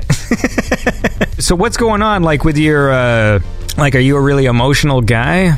It seems like a lot of these songs you're you're pouring into these sort of real-world emotions into. Yeah, I mean, my life isn't, like, really hard, so it's trying to summon emotion in the wrong places intentionally. I mean, I've been in, like, the same relationship for ten years, and I've been working from home since twenty twelve, and my health is pretty decent, and, like, all my grandparents are still alive, and my parents are, like... I don't know. Like, I don't really have that other than, like, my cat dying, which I then made a tribute to to him. I, I don't know where to where to find emotional for a song that's just about, like, oh, I'm weathered and the world is is hard and here are things I want to talk about. Right. Like, when I'm working on stuff, it's like constant highs and lows of just like, you're pathetic, you'll never finish this song. And then the next hour, you're like, this is the best thing you've ever made. And going back and forth and trying to ride those waves when they're productive. I don't like. It's about manipulating myself. So again, if I add a layer, if I add a, a guitar part that really excites me and it makes me want to sing a vocal line, then that's, I've done my job. And if that happens to be a synthesizer, then that's what I use. And I mean, there's a massive fondness for, for synthwave stuff. How much uh, stuff do you have on the go, like at any given moment? Because you, you just seem to produce a lot of stuff, so I, I always imagine like a folder full of like works in progress. I would say that that ebbs and flows. I mean, I have a full album that I've been working on for a couple of years. So the the guy who produced and mixed my Girls Who Care record, he's now like a two-time Grammy nominated mixer who's done like all kinds of, I mean, he's done songs for Kimbra, and uh, he mixed the Shawn Mendes record that had a Grammy nomination. Like, I mean, he's like just an incredible mixer, and I wanted him to give that treatment to my next record. Is he a close enough friend where you don't have to pay him? Uh, I do have to pay him, but it, the rate would be significantly discounted over like what a celebrity might pay. But yeah. Installments. Yeah, I mean, he's taught me everything I know. Like, he's just been a friend for years that has helped me so much with production. You know, just any questions I ask him, he'll answer, and he'll give me an answer that makes sense. And, you know, if you listen to the evolution of my productions over time, you know, most of the time I get stuck on something and he's the one who, you know, helped me get over that hurdle. And so, like, I have a full album of that. I have, I mean, I, I this synthwave album's been done for months ultimately now, so that was eight tracks there that have just been like sitting around. I have, yeah, I mean, I have hundreds of things that are not finished. A month or two ago, I was getting stuck like with these new songs I was working on. I was like, okay, I'm gonna go back to something I started in twenty seventeen and that that's mostly done and finish that. And like that kind of got me out of that writing funk. Like, oh, this song is about ninety percent done, why don't I just finish this? And then all of a sudden that's inspired some other ideas now. So I don't know, I mean, there's constantly things in progress, but lately I have haven't been starting new things just because I have so many other things I need to finish. And like, if I start those, then that's going to be a continuation of this problem. I find digital clutter weighs on me the same way that real clutter does. Like, I have folders of um video content for uh, Beyond Synth. I do interviews with artists when they come to the city and stuff, and now I've got like twenty videos that are outstanding and haven't been edited, because I like pretty much now, like, this podcast is like my full-time job, and so like I'm yeah. constantly editing and recording things and stuff, and it weighs on me exactly the same. It's like being in a room like covered in laundry and garbage. It's like, as long as it's there, I feel the, the weight of it, even if it is digital. I don't I mean I, I feel like every person has a different threshold with that kind of stuff, and like my office will become chaos and a mess, and then just suddenly one day I'm like, my office is a mess, I must clean it. And like I wasn't even thinking about it prior to that exact moment. So so the same thing there. Like I, I'll have like one hundred fifty tabs open on Chrome, and I'll be like, holy shit, I have one hundred fifty tabs open on Chrome. Yeah. Like today I was closing tabs on Chrome for days. I've just been dealing with, I you know, I can't even see the new tabs that open. I can't even close them because they've like vanished. Yeah. And a lot of people You know, a lot of people would see that and just like completely freak out. And I'm just like dealing with it. And then all of a sudden one day I'm like, this is really bad, I need to fix this. Like what you're saying, where you've actually done the work and like it's, you've done the interview and now you've got to edit it. I mean, I guess it's kind of comparable to a song that isn't finished because the end product, you know, involves the editing as well. But like a lot of these things just aren't done. They just have gibberish vocals. And like, I'm not looking forward to write, writing the lyrics. Yeah, because I just know there's something that's not done and it weighs on me. Right. And then I just keep adding to that pile. Right. Right. I, I guess even tabs open is the same thing. Yeah. Emails I haven't answered is the same thing. Like I just have yeah. People message me on like my private Facebook, the actual Facebook page, Twitter, SoundCloud, email. Since I don't have a uh, administrative assistant, right? I basically pick.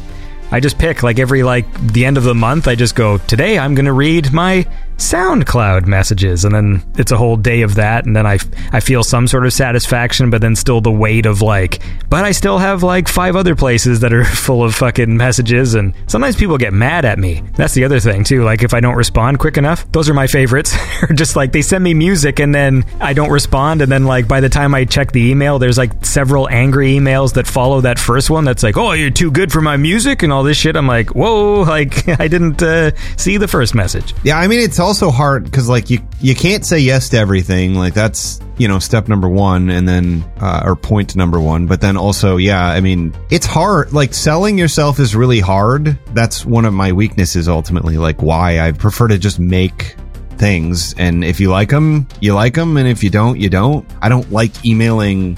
Like people will say, you should do this show, and I'll be like, okay, email them on my behalf, because me doing it, like I feel just terrible doing that. Yeah. So I guess I can see like why that brings out weirdness in people, where like they're not obligated to do anything for you. Like you're not obligated to listen to everything that anyone sends you. Like that's not how any of that works. And like it's weird. There's a, there's a certain strange entitlement though to people on the internet. It's funny sometimes. Some people, and I always find it's the worst artists that are like that, that are the worst people. There's artists I know who are f- insanely talented, super humble people who, you know, like, and then I just finally get around to listening to stuff. I'm like, oh, this is really great. And then it's always the people that I find really pester me. It's like when I finally listen to their music, I'm just like, what the fuck is this shit? Yeah. And like, it's like, why do these people have the this cocky attitude that they think anyone should even fucking listen to this, versus someone who's just kind of quietly like, oh yeah, when you get around to it, here's my album, dude. And then I listen to it and it's like fucking genius. I'm like, what the... It's a totally, it, it's, it, there's a certain mindset. I guess basically I'm just describing that there's there's assholes out there. I think what you're describing is the phenomenon where it's like somebody like me doesn't have the confidence to sell himself, and then somebody who isn't particularly good but has this additional confidence, they're like treating it like it's a business move, and they're like, oh, if I just, you know, ram my way through as many doors as possible, I'm sure one of them's going to stick. I mean, it's like spam calls, or yeah, like flooding as many people as possible, and one of them's got to work, and as long as one of them works, then you've achieved some goal, and yeah. I, I don't know. Like, um, well, speaking of which, this I guess this sort of relates, because there's a, a track you made that I dig called uh, "Can You Talk to People Around the World on the Internet?" Ah, we're still working on that one, and trying to figure out. Yeah. And this is a this is a fun track, and it's by Hot Dad.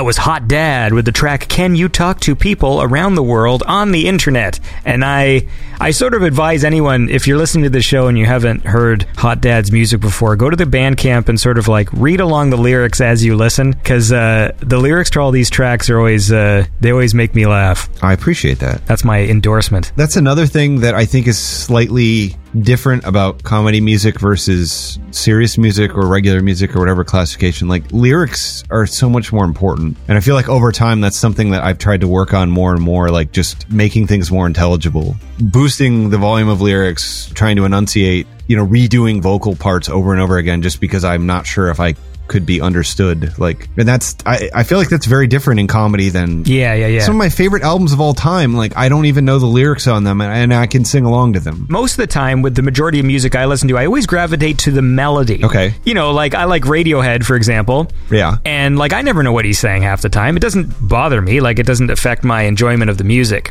But when it comes to the comedy stuff, yeah, I agree with you, like it needs to be clear. But then again, the power is also that the music has to be good as well, so that it stands on its own. Because I mean, you could have written these funny lyrics but then just set it to like fucking Elastic Band, you know, kind of music or whatever, because like this is comedy music, you know, ding dong ding, and like these lyrics, right? But then it wouldn't have the same legs as when it's actually like a nice song. And so I find when I listen to your stuff, you know, like I'll giggle along, and then I'll go to Bandcamp and sort of read the lyrics, and then it's sort of like another level. Sure. As I start to sort of understand it more, and then go like, oh, that's a really clever, you know, lyric here and stuff like that. And so I find it's like, I want to know the lyrics because I know that there's more jokes within them. I mean, I kind of feel that way about movies. Like, I generally watch movies just in like, does this emotionally affect me? Does each scene compel me to continue watching? Like, on this really, really... like lizard brain approach.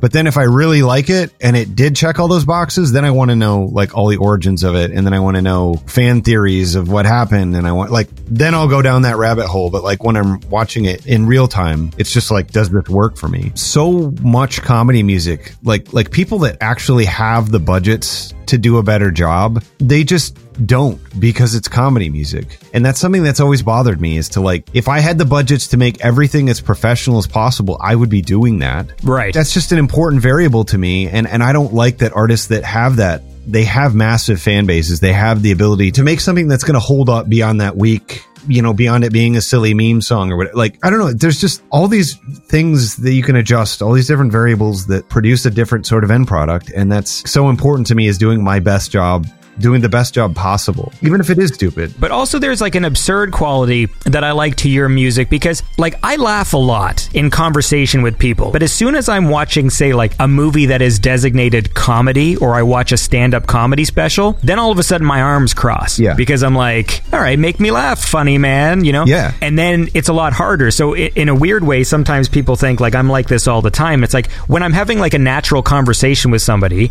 I tend to laugh because like, you know, funny things happen in the conversation. People say things that are unexpected. But I find Pulp Fiction funnier than most films that are called comedies. Yeah. And those moments a lot of times in, in like Quentin Tarantino films or whatever, like they are intended to be funny, but I find them funnier when they're not in the context of like, here's a comedy. I like a lot of comedy movies I don't like for that reason. The same with stand-up. Like, right. I'll watch stand-up comedy and like I'll just sit there and like not laugh the entire time. To me, a successful stand-up comedy is something where I laughed once. I, then I go away going, hey, that person actually made me laugh. Like, good for them. Right. And so I always like an absurd absurd aspect to the, the sort of comedy itself, because when it comes to comedy music, I do the same thing. There's a lot of YouTube channels about people who do like parody music and stuff, and I fucking hate it. Like, it makes oh, me cringe. Terrible. Yeah. And th- people use the word parody a little fucking liberally sometimes, because there's some like oh, yeah. YouTube channels I've watched that have like fucking like millions of subscribers, and it's like, they'll say like, oh, it's a Star Wars parody. I'm like, well, it's not quite a parody as much as it is like some sort of rap with Star Wars related content, but it's clearly just like a cosplay excuse, and yeah, people are going to watch it because it has Star Wars in it, which is why I like your Star Wars song. Yeah, because it's sort of like the anti that. Yeah, right. It's like, it's the opposite. It's like a guy singing about Star Wars who doesn't know what Star Wars is. Right, right. When I wake up, I do things related to the Star Wars.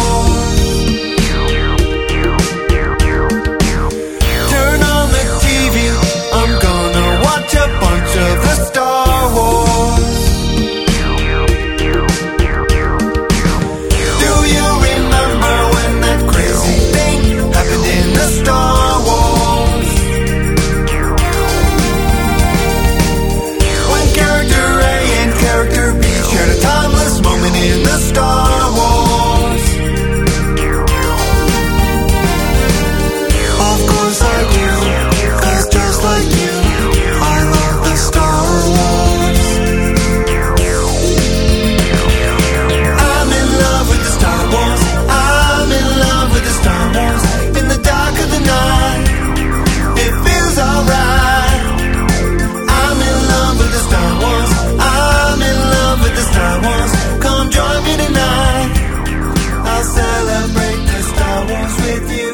the kind of humor I like, like the absurdity of your lyrics to me, because there's cheap comedy lyrics, rhymes you expect, you know, like if someone's going to make a parody song about like The Last Jedi, there's going to be, and he's drinking green milk and blah, blah, blah, you know, like they're going to go for all the things we all know. Right. Or there's the, the weirder, more absurd, more abstract joke. And that's why I like what you do, because it's like you take the songs in these sort of weird directions, or the joke itself is just some absurd premise. Like the fucking the, the track, The Problem Lies in My Son and Wife. Yeah. just as like just as a song premise is funny. Yeah. No, I think that's so important. I mean, I don't think jokes should be spoon-fed. That doesn't work for me. It sounds like it doesn't work for you, where you, you set something up and you say, now is the point where you laugh. Here's the point where you laugh. Like over and over again. It's just exhausting to me. Like it, it does not work for me at all. I know everyone always picks on Big Bang Theory, and rightfully so, but like when there's a structure to it, the laugh, like every, anytime right. I've ever caught Big Bang Theory, I'm like, like, is this a comedy show or like a fucking math equation? Because it's like everything is just like big laugh, little laugh. You know, like they'll walk in and be like, right. you know, like I'm going to the Halloween party, and there's like, the, you know, the ha ha ha. What are you going as yeah. this year? You're going to go as Frodo again? Ha ha ha. And then someone else yeah, walks in laugh. And they go like, Frodo, I was that this year. And then like little laugh. And then someone else walks in, and then we get the big crescendo laugh when someone walks in and he's dressed like Frodo. And the whole time I'm just like frowning at the screen, like, what is this shit? And why are these people laughing? Like, right. I think they drug the audience. And it's like one of the most successful shows on television. Yeah. For me, it was a whole shift in thinking. It's like I discovered somebody like Andy Kaufman, and it's like you break down a lot of his routines, and it's hard to figure out like, well, where's the joke here? What what in particular is the joke? And it ends up being this multi-layered thing where like, if you showed me something that I like in anti-humor, you might think that I'm laughing at this thing, but this thing is a mockery of the thing that I hate, and I'm laughing at it because it's such an effective mockery of the thing that I like. It just ends up being all these different layers, and like if you're not initiated into it, which the average person is not, you know, and, and I feel like I can navigate that really easily just by, you know, making the music serious, just by making a, a five minute song about whatever topic that somebody would say, why would you ever do a song about this topic? And why would you invest all of this time in this? Like getting people to ask that why. Those questions are the things that make me laugh. Yeah, exactly. I like B movies. Now, I'm not like a massive B movie fan anymore, but like you get these movies where like people have this vision and they just take it all the way to the end. And like sometimes this happens in like a major studio where like all these rich people all signed off on this thing that's like insane. And that that's what happened with like the Sonic the Hedgehog art controversy that happened a few months ago, where everybody started freaking out because they saw the Sonic the Hedgehog art. Hedgehog art. Yeah. Then the studio changed it. I mean, they changed him. They changed Sonic into this different, more digestible form. And there was this article that I read of somebody saying, like, this is a bad thing because, like, we're missing out on, like, the authenticity and the earnestness of, like, all these people thinking they know what the audience likes best, thinking they understand audiences. And it could have gone all the way and been this just insane thing. But instead, the internet complained and they just adjusted it. So I, there's something about anything that's really heartfelt that, that like, if somebody who was, uh, I don't know if you put it in front of a financial analyst or like a, an agent or somebody who's going to like assess your career, like they'd all probably say like, maybe this isn't the best idea, but then it gets done anyway. Like that's kind of the spirit that I think is really great. There's like a yin and yang to movie magic. Like I'm not a very mystical person, but I mean, when I say magic, I just mean like sometimes there's just a confluence of just a certain amount of factors right. that made this perfect thing that ends up being a great movie. And on the flip side is like those amazing bad movies. Right. And it's all part of the same, it's like two sides of the movie magic coin, because like, you know, I love Ghostbusters. Ghostbusters two has same cast, same director, same writers, and it's just not as good of a movie. Sure. You know, like when people complain now about a lot of sequels going like, oh, they don't have the original actors or they don't have the original director. I'm like, well, that doesn't mean that the movie's going to be good. And Ghostbusters two is an example of that, because it's like, listen, the, the entire same team all returned and they made an inferior film. Right. So there was a magic to Ghostbusters one. Maybe it just had to be made that year. You know, it like all these things had to come together to make it the special movie that it is. And then you've got like, like The Room or fucking uh, Samurai Cop, because you can't purposely make a B movie. You know, you have to be thinking like you're making a good movie. And then if you try and make a B movie, you end up with fucking like Sharknado or Samurai Cop two or whatever. Yeah. Where it's like you failed because you can't go in going like, we're going to make a bad movie. And then, like, you got to be Neil Breen. No, I totally agree with that, because, like, Kung Fury was, like, a really big deal a few years ago. And, like, that to me is exactly what we're talking about. Like, the badness doesn't work for me. The tackiness doesn't work when you're forcing it. Like, when you know that it's bad and you're doing it. The movies that it's channeling, those were creators that were, like, taking this risk. They, they're seemingly doing this, like, in their own, you know, insulated brain and raising all the funds on their own and doing this thing that ends up having all this additional charm. But then, yeah, when you just like try to force that through and you try to say, oh, well, I'm going to make a B movie and everybody's going to, every line's going to be a one liner and everything's, you know, going to look a certain way. And then it's going to be so ridiculous when this happens. Like, it just doesn't work with me. The originals. Yeah, that that's just something amazing happening. It will stand the test of time. Like, if it's done earnestly. Yes. Earnesty. Earnesty. Well, I've just invented a word. Not a bad. It's not a bad word. Uh, yeah. No, it, the key is earnestness. That's the key for me. Like, when I talk about my love of like eighties things, it's not the fucking mullets and the big shoulder pads. Yeah. What it is, is that, you know, the film industry in Hollywood, it's always been a business, but I feel like in the eighties is when the commercialization started, but they didn't have the machine fine-tuned like they do now. Like, now it's like, movies are a science now. Yeah. So every every Marvel movie follows the same formula, and you might even feel the emotions they want you to feel. Like, some studios, like Pixar, for example, they're just really good at like, we're going to make you feel sad. And they do it successfully because they, they have the science of it down. The eighties was this funny time where like things are going commercial. There's lots of product placement and things like this. And these movies are intended to be blockbusters, but they still made these weird movies where you're like, like, what is Beetlejuice? Like, who okayed Beetlejuice? Right. Like, when you watch that, like, I love Beetlejuice. I'm just like, that was a big budget fucking movie that was like the company said, we're gonna release Beetlejuice in theaters, and you watch it and like, what? Yeah. Kung Fury is a, a project where like I appreciate the the artistry. Like, they're very talented people, and they they oh, definitely. They put together some stuff. But what I don't like in the synth scene is like this sort of reliance on like it's just about mullets, you know, like, because I've had yeah. to sit through so much comedy shows that every time they do their eighties skit, they play, you know, like a little synth riff, and a guy walks in with a, a mullet and a pink blazer with the sleeves rolled up, and that's the joke. And to me, it's like, no, no, the real joke is you got to play this thing for real, then I'm fucking on board. And if it's not for real, then it's then I'm out. I, I think it's possible to take the aesthetics, and it's done. People do this. They take the aesthetics and they sort of modernize it, or they, they put their own spin on it, and that's what works. It's like when you make the joke just like the eighties, that's the problem. You know, if you if you borrow, if you if you take the spirit of it, that can be great. But yeah, that's that's what I was saying, like, initially about just like the music that to me seems like it's pandering, and like the synthwave album that, that I sent you, I mean, this upcoming one of mine, like all the titles are supposed to be like kind of a joke on that. There's like a song called Finite Summer that like... Yeah. I like, right? the, the, like I thought, the... Isn't there a track called like The Things We Used to Buy or something? Yeah, yeah. That's a clever title. Yeah, I mean, it's just, you know, again, my position is not...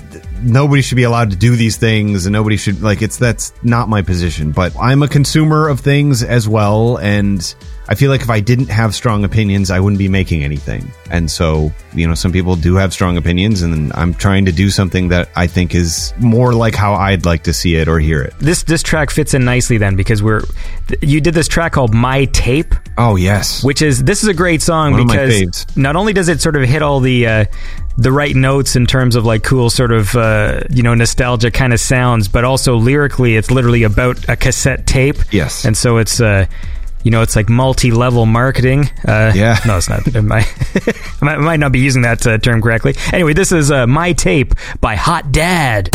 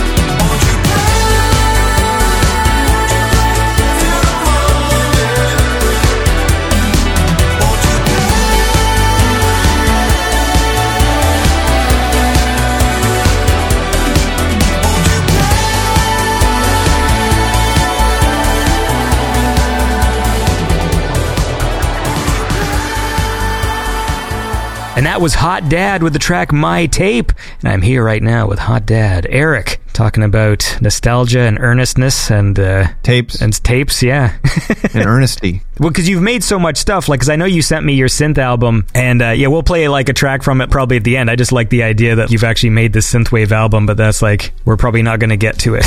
Because you've no made problem. so much music before that I wanted to uh, focus on. Anytime anybody does, like, a deep dive into my work, I'm just honored and flattered because... Obviously, it's fun to talk about your own work, but, like, I don't put a ton of thought behind things, like, as I'm making them. So, like, to hear that people have found meaning in them, to hear that people are, like, exploring the angles. There are certain things that, like, I feel like become automatic once you've done stuff enough where you're not really, you're not saying, well, if I did this, it would be crazy and it would be so unorthodox. So I was, I was talking about the T V themes earlier, and, like, I talk about them all being on H B O, like multiple shows. They, they have, like, H B O in the lyrics. Yeah. And they're not H B O shows. Yeah. But, like, when I was editing the videos, the first show I did was Girls on H B O. And then when I was editing the next video, I just left the H B O intro, which I think Scrubs was the second one I did. Sure. And I was like, this is kind of funny. Like, it shows the H B O intro because I was naming them, you know, Scrubs, Scrubs intro H Q or whatever, like, clickbaity title. But then I was like, if I leave the H B O logo at the front of all of these, like, that right there, that's got to weed some people out, right? Yeah. Like, they're going to know that the show isn't on there. But then by the time I did the Wonder Years, which was like the fourth or fifth one, like, it ended up getting like one hundred thousand views because it was the only copy of the theme song up. Oh, nice. But, like, it was... It was just like all these angry comments of people. And I was just like, what the fuck are you talking about? You literally watched through an H B O logo and then continued watching this. Cause, like, I could see how long they watched it, and they watched it for like forty seconds of this clearly not being the opening theme song. Yeah. Before they bailed. And then they're all enraged about it. And I'm like, I gave you so many opportunities to get out of this. Again, I didn't plan any of that. It was just like something that was making me laugh. And then people are doing these articles. Like, there were a few write-ups about the album, and they're like, he said it in this alternate world where every show is on H B O. Like, it's our own universe. And I was like, oh, I guess that's a cool idea. Yeah.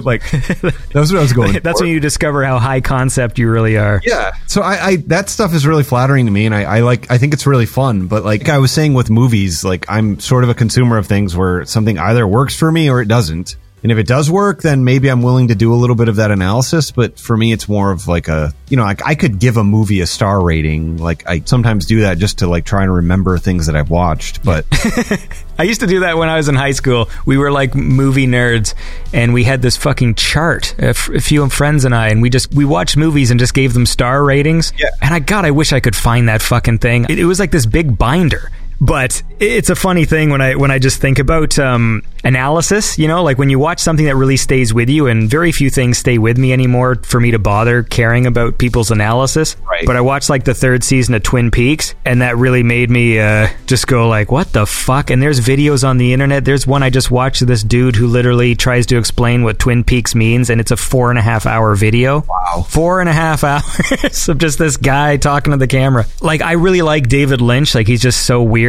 But I find his stuff really funny. So every movie, like th- uh, my favorites of his always seem to have like some really weird death scene that's like I find hilarious. So, you know, Wild at Heart at the end where fucking Willem Dafoe start, gets blown away and then falls on his knees and like blows his head off. Yeah, like that's so good. Dude, when I saw that the first time, it was on V H S at my friends, and I just laughed so hard, and we just stopped the movie and then just kept rewinding. Yeah, because that scene was so absurd.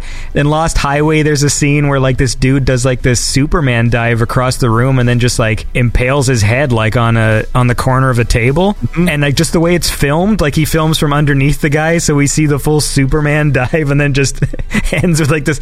And so I but I always find him really funny. And so like Twin Peaks season three, like it's funny just because of how weird it, like it's it's it's David Lynch, I think the most David Lynch thing that's ever been made. Yeah, like it's so weird, and there are scenes that made me laugh just because of the audacity of like, what is he doing? Like he would hold on things. There's shots where like you just see someone sweeping for like five minutes. Yeah, and that shit makes me laugh because I just I, I just the absurdity of knowing how many people are angry watching it going like, what the fuck is this? And there's so many scenes like that in the show that just brought me joy. I mean, I have friends who torrented it that told me that they thought multiple episodes that like the files were fucked up that they downloaded. And it turns out that that was the deliberate choice. He's a great example of, if you watch interviews with him, he's not pretentious at all. Like, he doesn't know what the fuck he's doing. He just is like, for Blue Velvet, I just had this idea of an ear sitting in the grass. And then I just like kept building from there. I didn't really know where it was going to go. Yeah. I don't know. I, I think that there's this uh, misconception about artistry that like, Uh, that people have this grand vision, but I, I think a lot of the times some of the greatest art is just like one tiny step at a time. Like you just, you don't have the full picture in view at all. Yeah. Occasionally there are like these visionaries that can imagine everything from start to finish. But yeah, I think for the majority of us, yeah, you just start with this tiny little concept and all of a sudden by the end of it, you know, people are like, whoa, that's uh, that's crazy. I don't know how you came up with something with that much depth. And it's just like, yeah, it was just a little bit at a time. It's about just the general feeling that the sort of the art evokes. I think like in the case of David Lynch, it's like the things he makes feel like dreams. Yeah. Oh, nonstop. Yeah. Even like Twin Peaks, if there is any deeper meaning, which I, I do believe there is, I think that's mostly down to the writer dude. Right. The fucking Mark Frost guy. Like, I think David Lynch is like pretty straightforward kind of dude, but he's he's an awesome dude in interviews. Like, I love watching that guy talk. Like, he's very funny to me. I mean, he has a, there's a documentary, The Art Life, that's just him chain smoking cigarettes and drinking coffee and just like painting all day long. And I like, that's all he does is just paints all the time. Yeah. And how about this? We should probably wind down because we've been talking for a while. Whatever you got to do. Let's listen to a track from your album, Synth Down. Nice. There's a bunch of, uh, a bunch. Fuck me. This is what happened. My brain just starts to shut down after. There's a bunch of great tracks on here. How about we just listen to the first one? This one's called Driving Fast and Using a Car Phone to Call the Present Day. And it is by... it's just fun That's to what say. It's called. And it is by Hot Dad.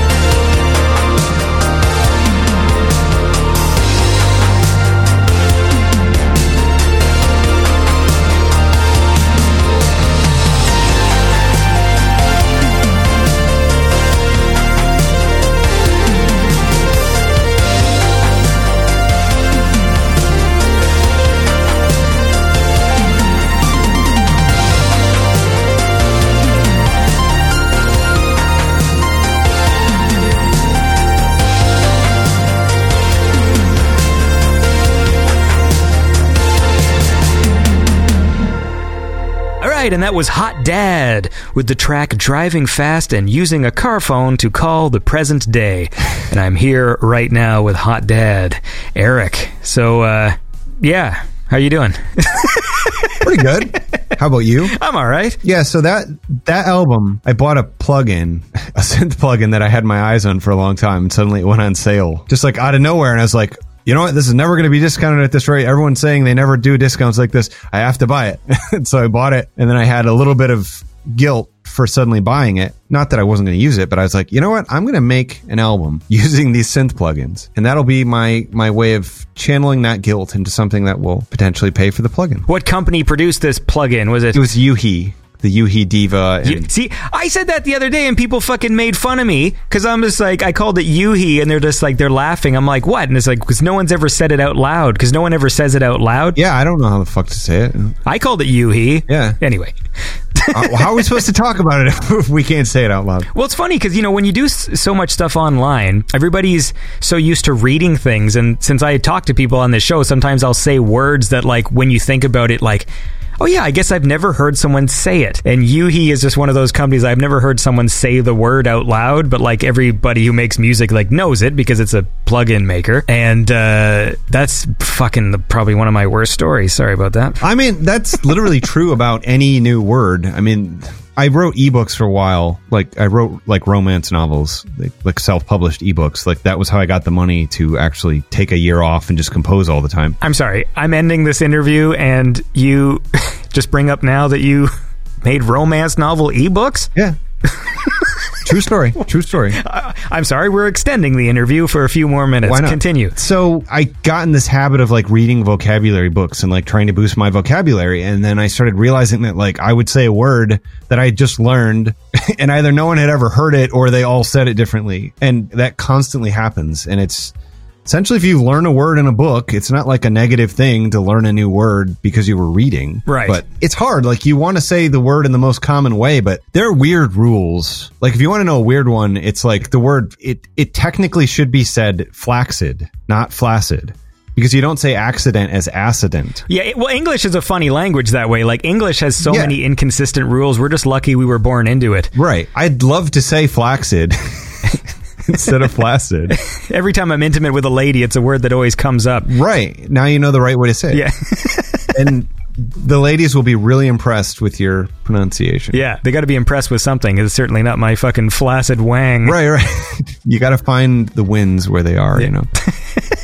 No, but that was, yeah, I literally, I took that model of writing ebooks, putting them up, and then they, they work for me while I'm not working. Like, once I realized that that's what I could do with music, I was like, there is a way to survive doing this independently. Like, there is a way to make this work. So, tell me about this ebook. How many ebooks did you write? I published, I think, seven hundred fifty thousand words in about a year and a half. What? So, what's the premise of these books? I did erotica and erotic romance. I'm sorry. Yeah. Wait, so what? Why? Was it a joke? No, it wasn't. I I mean, some of it was kind of tongue-in-cheek, but are you familiar with the Something Awful forums? No. Okay, well, it's a humor forum. I mean, it's like literally memes are... Oh, wait, yes, yeah, yeah, yeah. There. I've I, seen some memes that are branded that, like it says Something Awful at the bottom. Yeah, well, so they created... I mean, they were called image macros on there, but like that whole format originated there. There's like so much stuff like in internet culture that origina- originated there. And I've been on the site since I was like sixteen, seventeen. I mean, since like nineteen ninety-nine, I've been like visiting the forums. So Reddit had Ask Me Anything, and then Something Awful before Reddit even existed had Ask Tell, where you could talk about a career, like something you were doing. This woman made this post who's like, I write erotica and I've been making eighty thousand dollars a month for the past three months. Ask me anything. And she started explaining how she got started in it. And I was like, you know what? I'm going to read some of these and see what they are. And like my senior project in high school was I wrote like a teen slasher novel. Like R L. Stein had like Fear Street and these like the Goosebumps were, you know, like aimed at kids. But then Fear Street was like for teens. Mm. So I wrote like one of those was like my senior project in English. And I started reading some of this erotica and I was like, oh, my God, like. The way that I wrote when I was like nineteen years old is like the same level as this. And people are making like tens of thousands of dollars a month or more. And I just decided to try it. Like I quit in my job in I T. I, I've I did I T most of my life, and then it was around that time that I was like, you know, I I, I want to do internet marketing, and I kind of failed at that because I don't I don't know I don't really like approaching people and saying like, your website isn't optimized for S E O. Yeah. You need to, you know, do this. So I started doing it, and it was kind of a, a massive failure for like the first maybe twelve books or something. Like these were shorts, because like shorts are anywhere from two thousand to five thousand words. Like that's what most people would write. And you could sell those for three dollars a piece and make two dollars. Right. So like royalties that are just like insane, because like you could write a short in one day and put it up, and, and you have something that's making money potentially. But that was what I did. And, and I just took it to its logical end, because the people I was surrounded with in the community were like people who had like writing degrees and English degrees, and they all they could find were like adjunct professor positions where they had no benefits and they weren't paid well. And all they wanted was to write. And like, I wanted to make music. There just came this day where like all of a sudden when I meet somebody new and tell them what I did, like I didn't feel excited to tell people anymore. Right. And when I hit that point, I was like, I guess I gotta take this music thing more seriously. And then that was when I shifted to it. Were these erotica novels like connected? Like, did they have like characters that went through them, or were they all different? Uh, I did four novels that were all about a separate subject. So those would have been about one hundred thousand words, which is roughly three hundred to four hundred Kindle pages, depending on what your font size is. Mm. Serials were really popular after Fifty Shades of Grey exploded. Then people were just doing serialized billionaire romance novels, essentially, where it would be some rich, mysterious guy who charms this woman into B D S M stuff. And it would be... What a genre. Yeah, I mean, you could release like an installment every week. Yeah. And that was what that author who was making eighty thousand dollars a month for three months, that's what she was doing. She just was just releasing one of those a week. Like a lot of my earlier music is like, there's a lot of unreleased stuff that's just like completely over the top sexual weirdness. And it was like, that's because like I was like literally writing that stuff and then going to music and being like, well, why don't I, why don't I write about that? Like that would be funny. That is, uh, that is amazing, man. That is... True story. It's awesome. I haven't... revealed my pen names. I don't know whether I will or not. I, I don't well, know. Well, how it's, how explicit? Like, I don't think I've ever really read a romance novel. Like, how explicit are they? Like, you don't ever use the word dink, right? Like, is it like you use like the fucking pulsing rhythms or whatever? Like, or or do you actually say like, and then he fucking jizzed on her face? Like, you don't go that no, far, right? You don't. Basically, what what my method was was to actually find a novel that wasn't like repulsive to me, not like in a grossness factor, but just like Fifty Shades of Grey is like unreadable. Like it's because you you have to read things for inspiration. Like you're not necessarily writing your own fetish all the time. Mm. You have to dig into things that aren't your forte. And I would try to find anything, any author who would like compel me to read the book. I, I didn't want to read stuff that was terrible, and and I was trying to find anything, and, and then I would just try to find language that they use to describe sexual acts. And my, my Kindle at that time was just like full of highlighted sections of sex descriptions that I would then try to do the same thing I'm doing with music. Like imagine something and then, you know, spit it back out my own way. But there was good stuff, and then there was stuff that was like really bad that somehow would be incredibly profitable, and I didn't understand why that would be the case, but I, it's something I'm really happy I did, because I learned a lot from doing it. Yeah, yeah, yeah. Just about like delegating tasks. I had to pay, you know, I would pay editors for my novels, I would pay cover designers, I would do all those sorts of things, and like that instilled that spirit in me. That, you know, those are my two main advantages, that I did that first, and then that like I have a background in I T, because it hasn't been that hard for me to figure out software and feel comfortable like doing semi-complex things to make music. Yeah. I, I don't know. I'm I'm grateful that those two things happened. And I guess I have a decent ear for music. Yeah. I'll say that. Uh, I love this. This this story took a nice turn. I think this is cool. I always like trying to find out, because a lot of the people I talk to almost have like similar sort of origin stories, and so you are oh, the yeah. first person I've spoken to who has a uh, past in writing Kindle erotica. Yeah, I mean they called it. They literally called it one-handed reading, because you could hold the Kindle with one hand and, you know, do whatever with the other. Play with your vagina, you mean? Yeah, do whatever, anything you want. Play with any parts, any parts you like. Yeah, that's awesome. That that is amazing. Like that's uh, this is my favorite part of this. Um, how about this? Let's say goodbye, but let's listen to one more track, and then we'll we'll sign off. All right. I'm excited to hear what it's going to be. We can just play another track from Synthdown.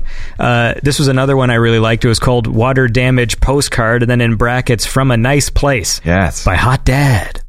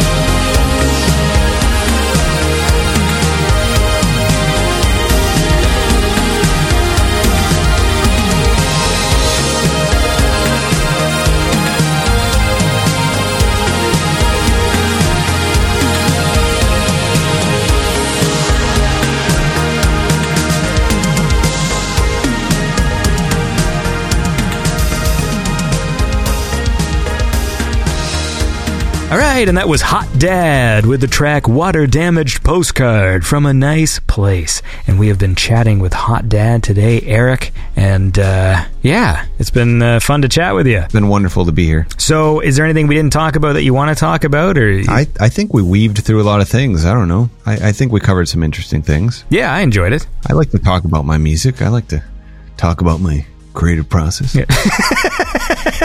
Yeah. Well, look, man, you have uh, you have a lovely day. People should go check out your stuff. So where where can they find the, the works of Hot Dad? I should show up pretty high. In, I mean, it's not it's not necessarily the best name for uh, Google searchability. Yeah, I mean, yeah. I have a song called Penis Tip. So when you search for Hot Dad Penis Tip, it's not, it doesn't work that well. I also get I get a lot of weird search results on Bandcamp, like given all the weird topics I've covered, and then you link that with Hot Dad and you end up getting some like really weird searches from India, etc. Right. Like, yeah yeah yeah I mean, if you look for Hot Dad, I'm I'm Hot Dad on YouTube, at Hotter Dad on almost every other platform, just because YouTube seems to be the only one where I've secured the username. And then I'm on hot dad dot club is my website. Nice. I mean, I'm on uh, Twitter and Instagram and Facebook and all that stuff at Hotter Dad. Cool. There could be a hottest dad out there, but I'm currently only hotter. Yeah. Well, look, man, you make uh, fun tunes, and I look forward to uh, hearing more stuff from from Hot Dad. And uh, I'm really bad at like signing off things. Keep on being a cool guy. I appreciate you having me on here. It's been an honor to to talk about all this stuff.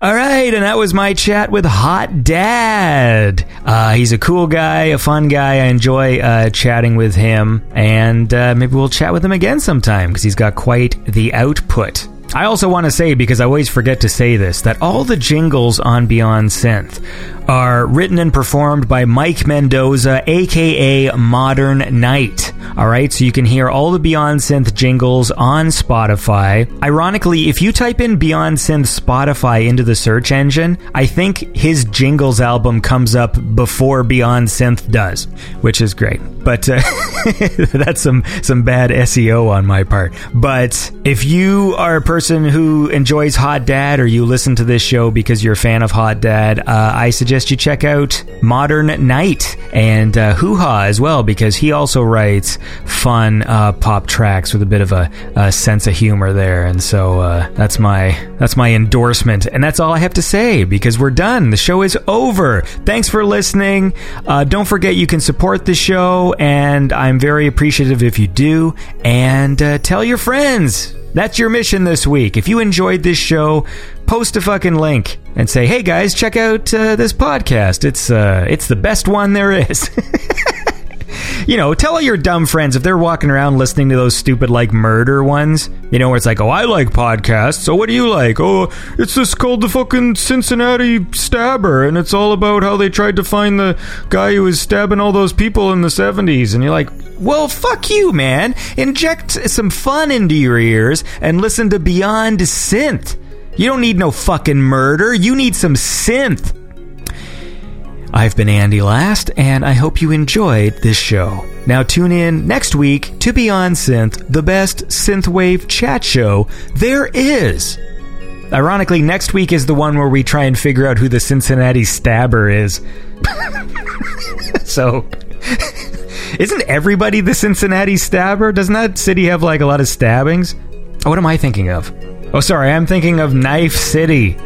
Why am I still talking? Thanks for listening. This was Beyond Synth. No more show today. Now shut up, the robot lady's got something to say.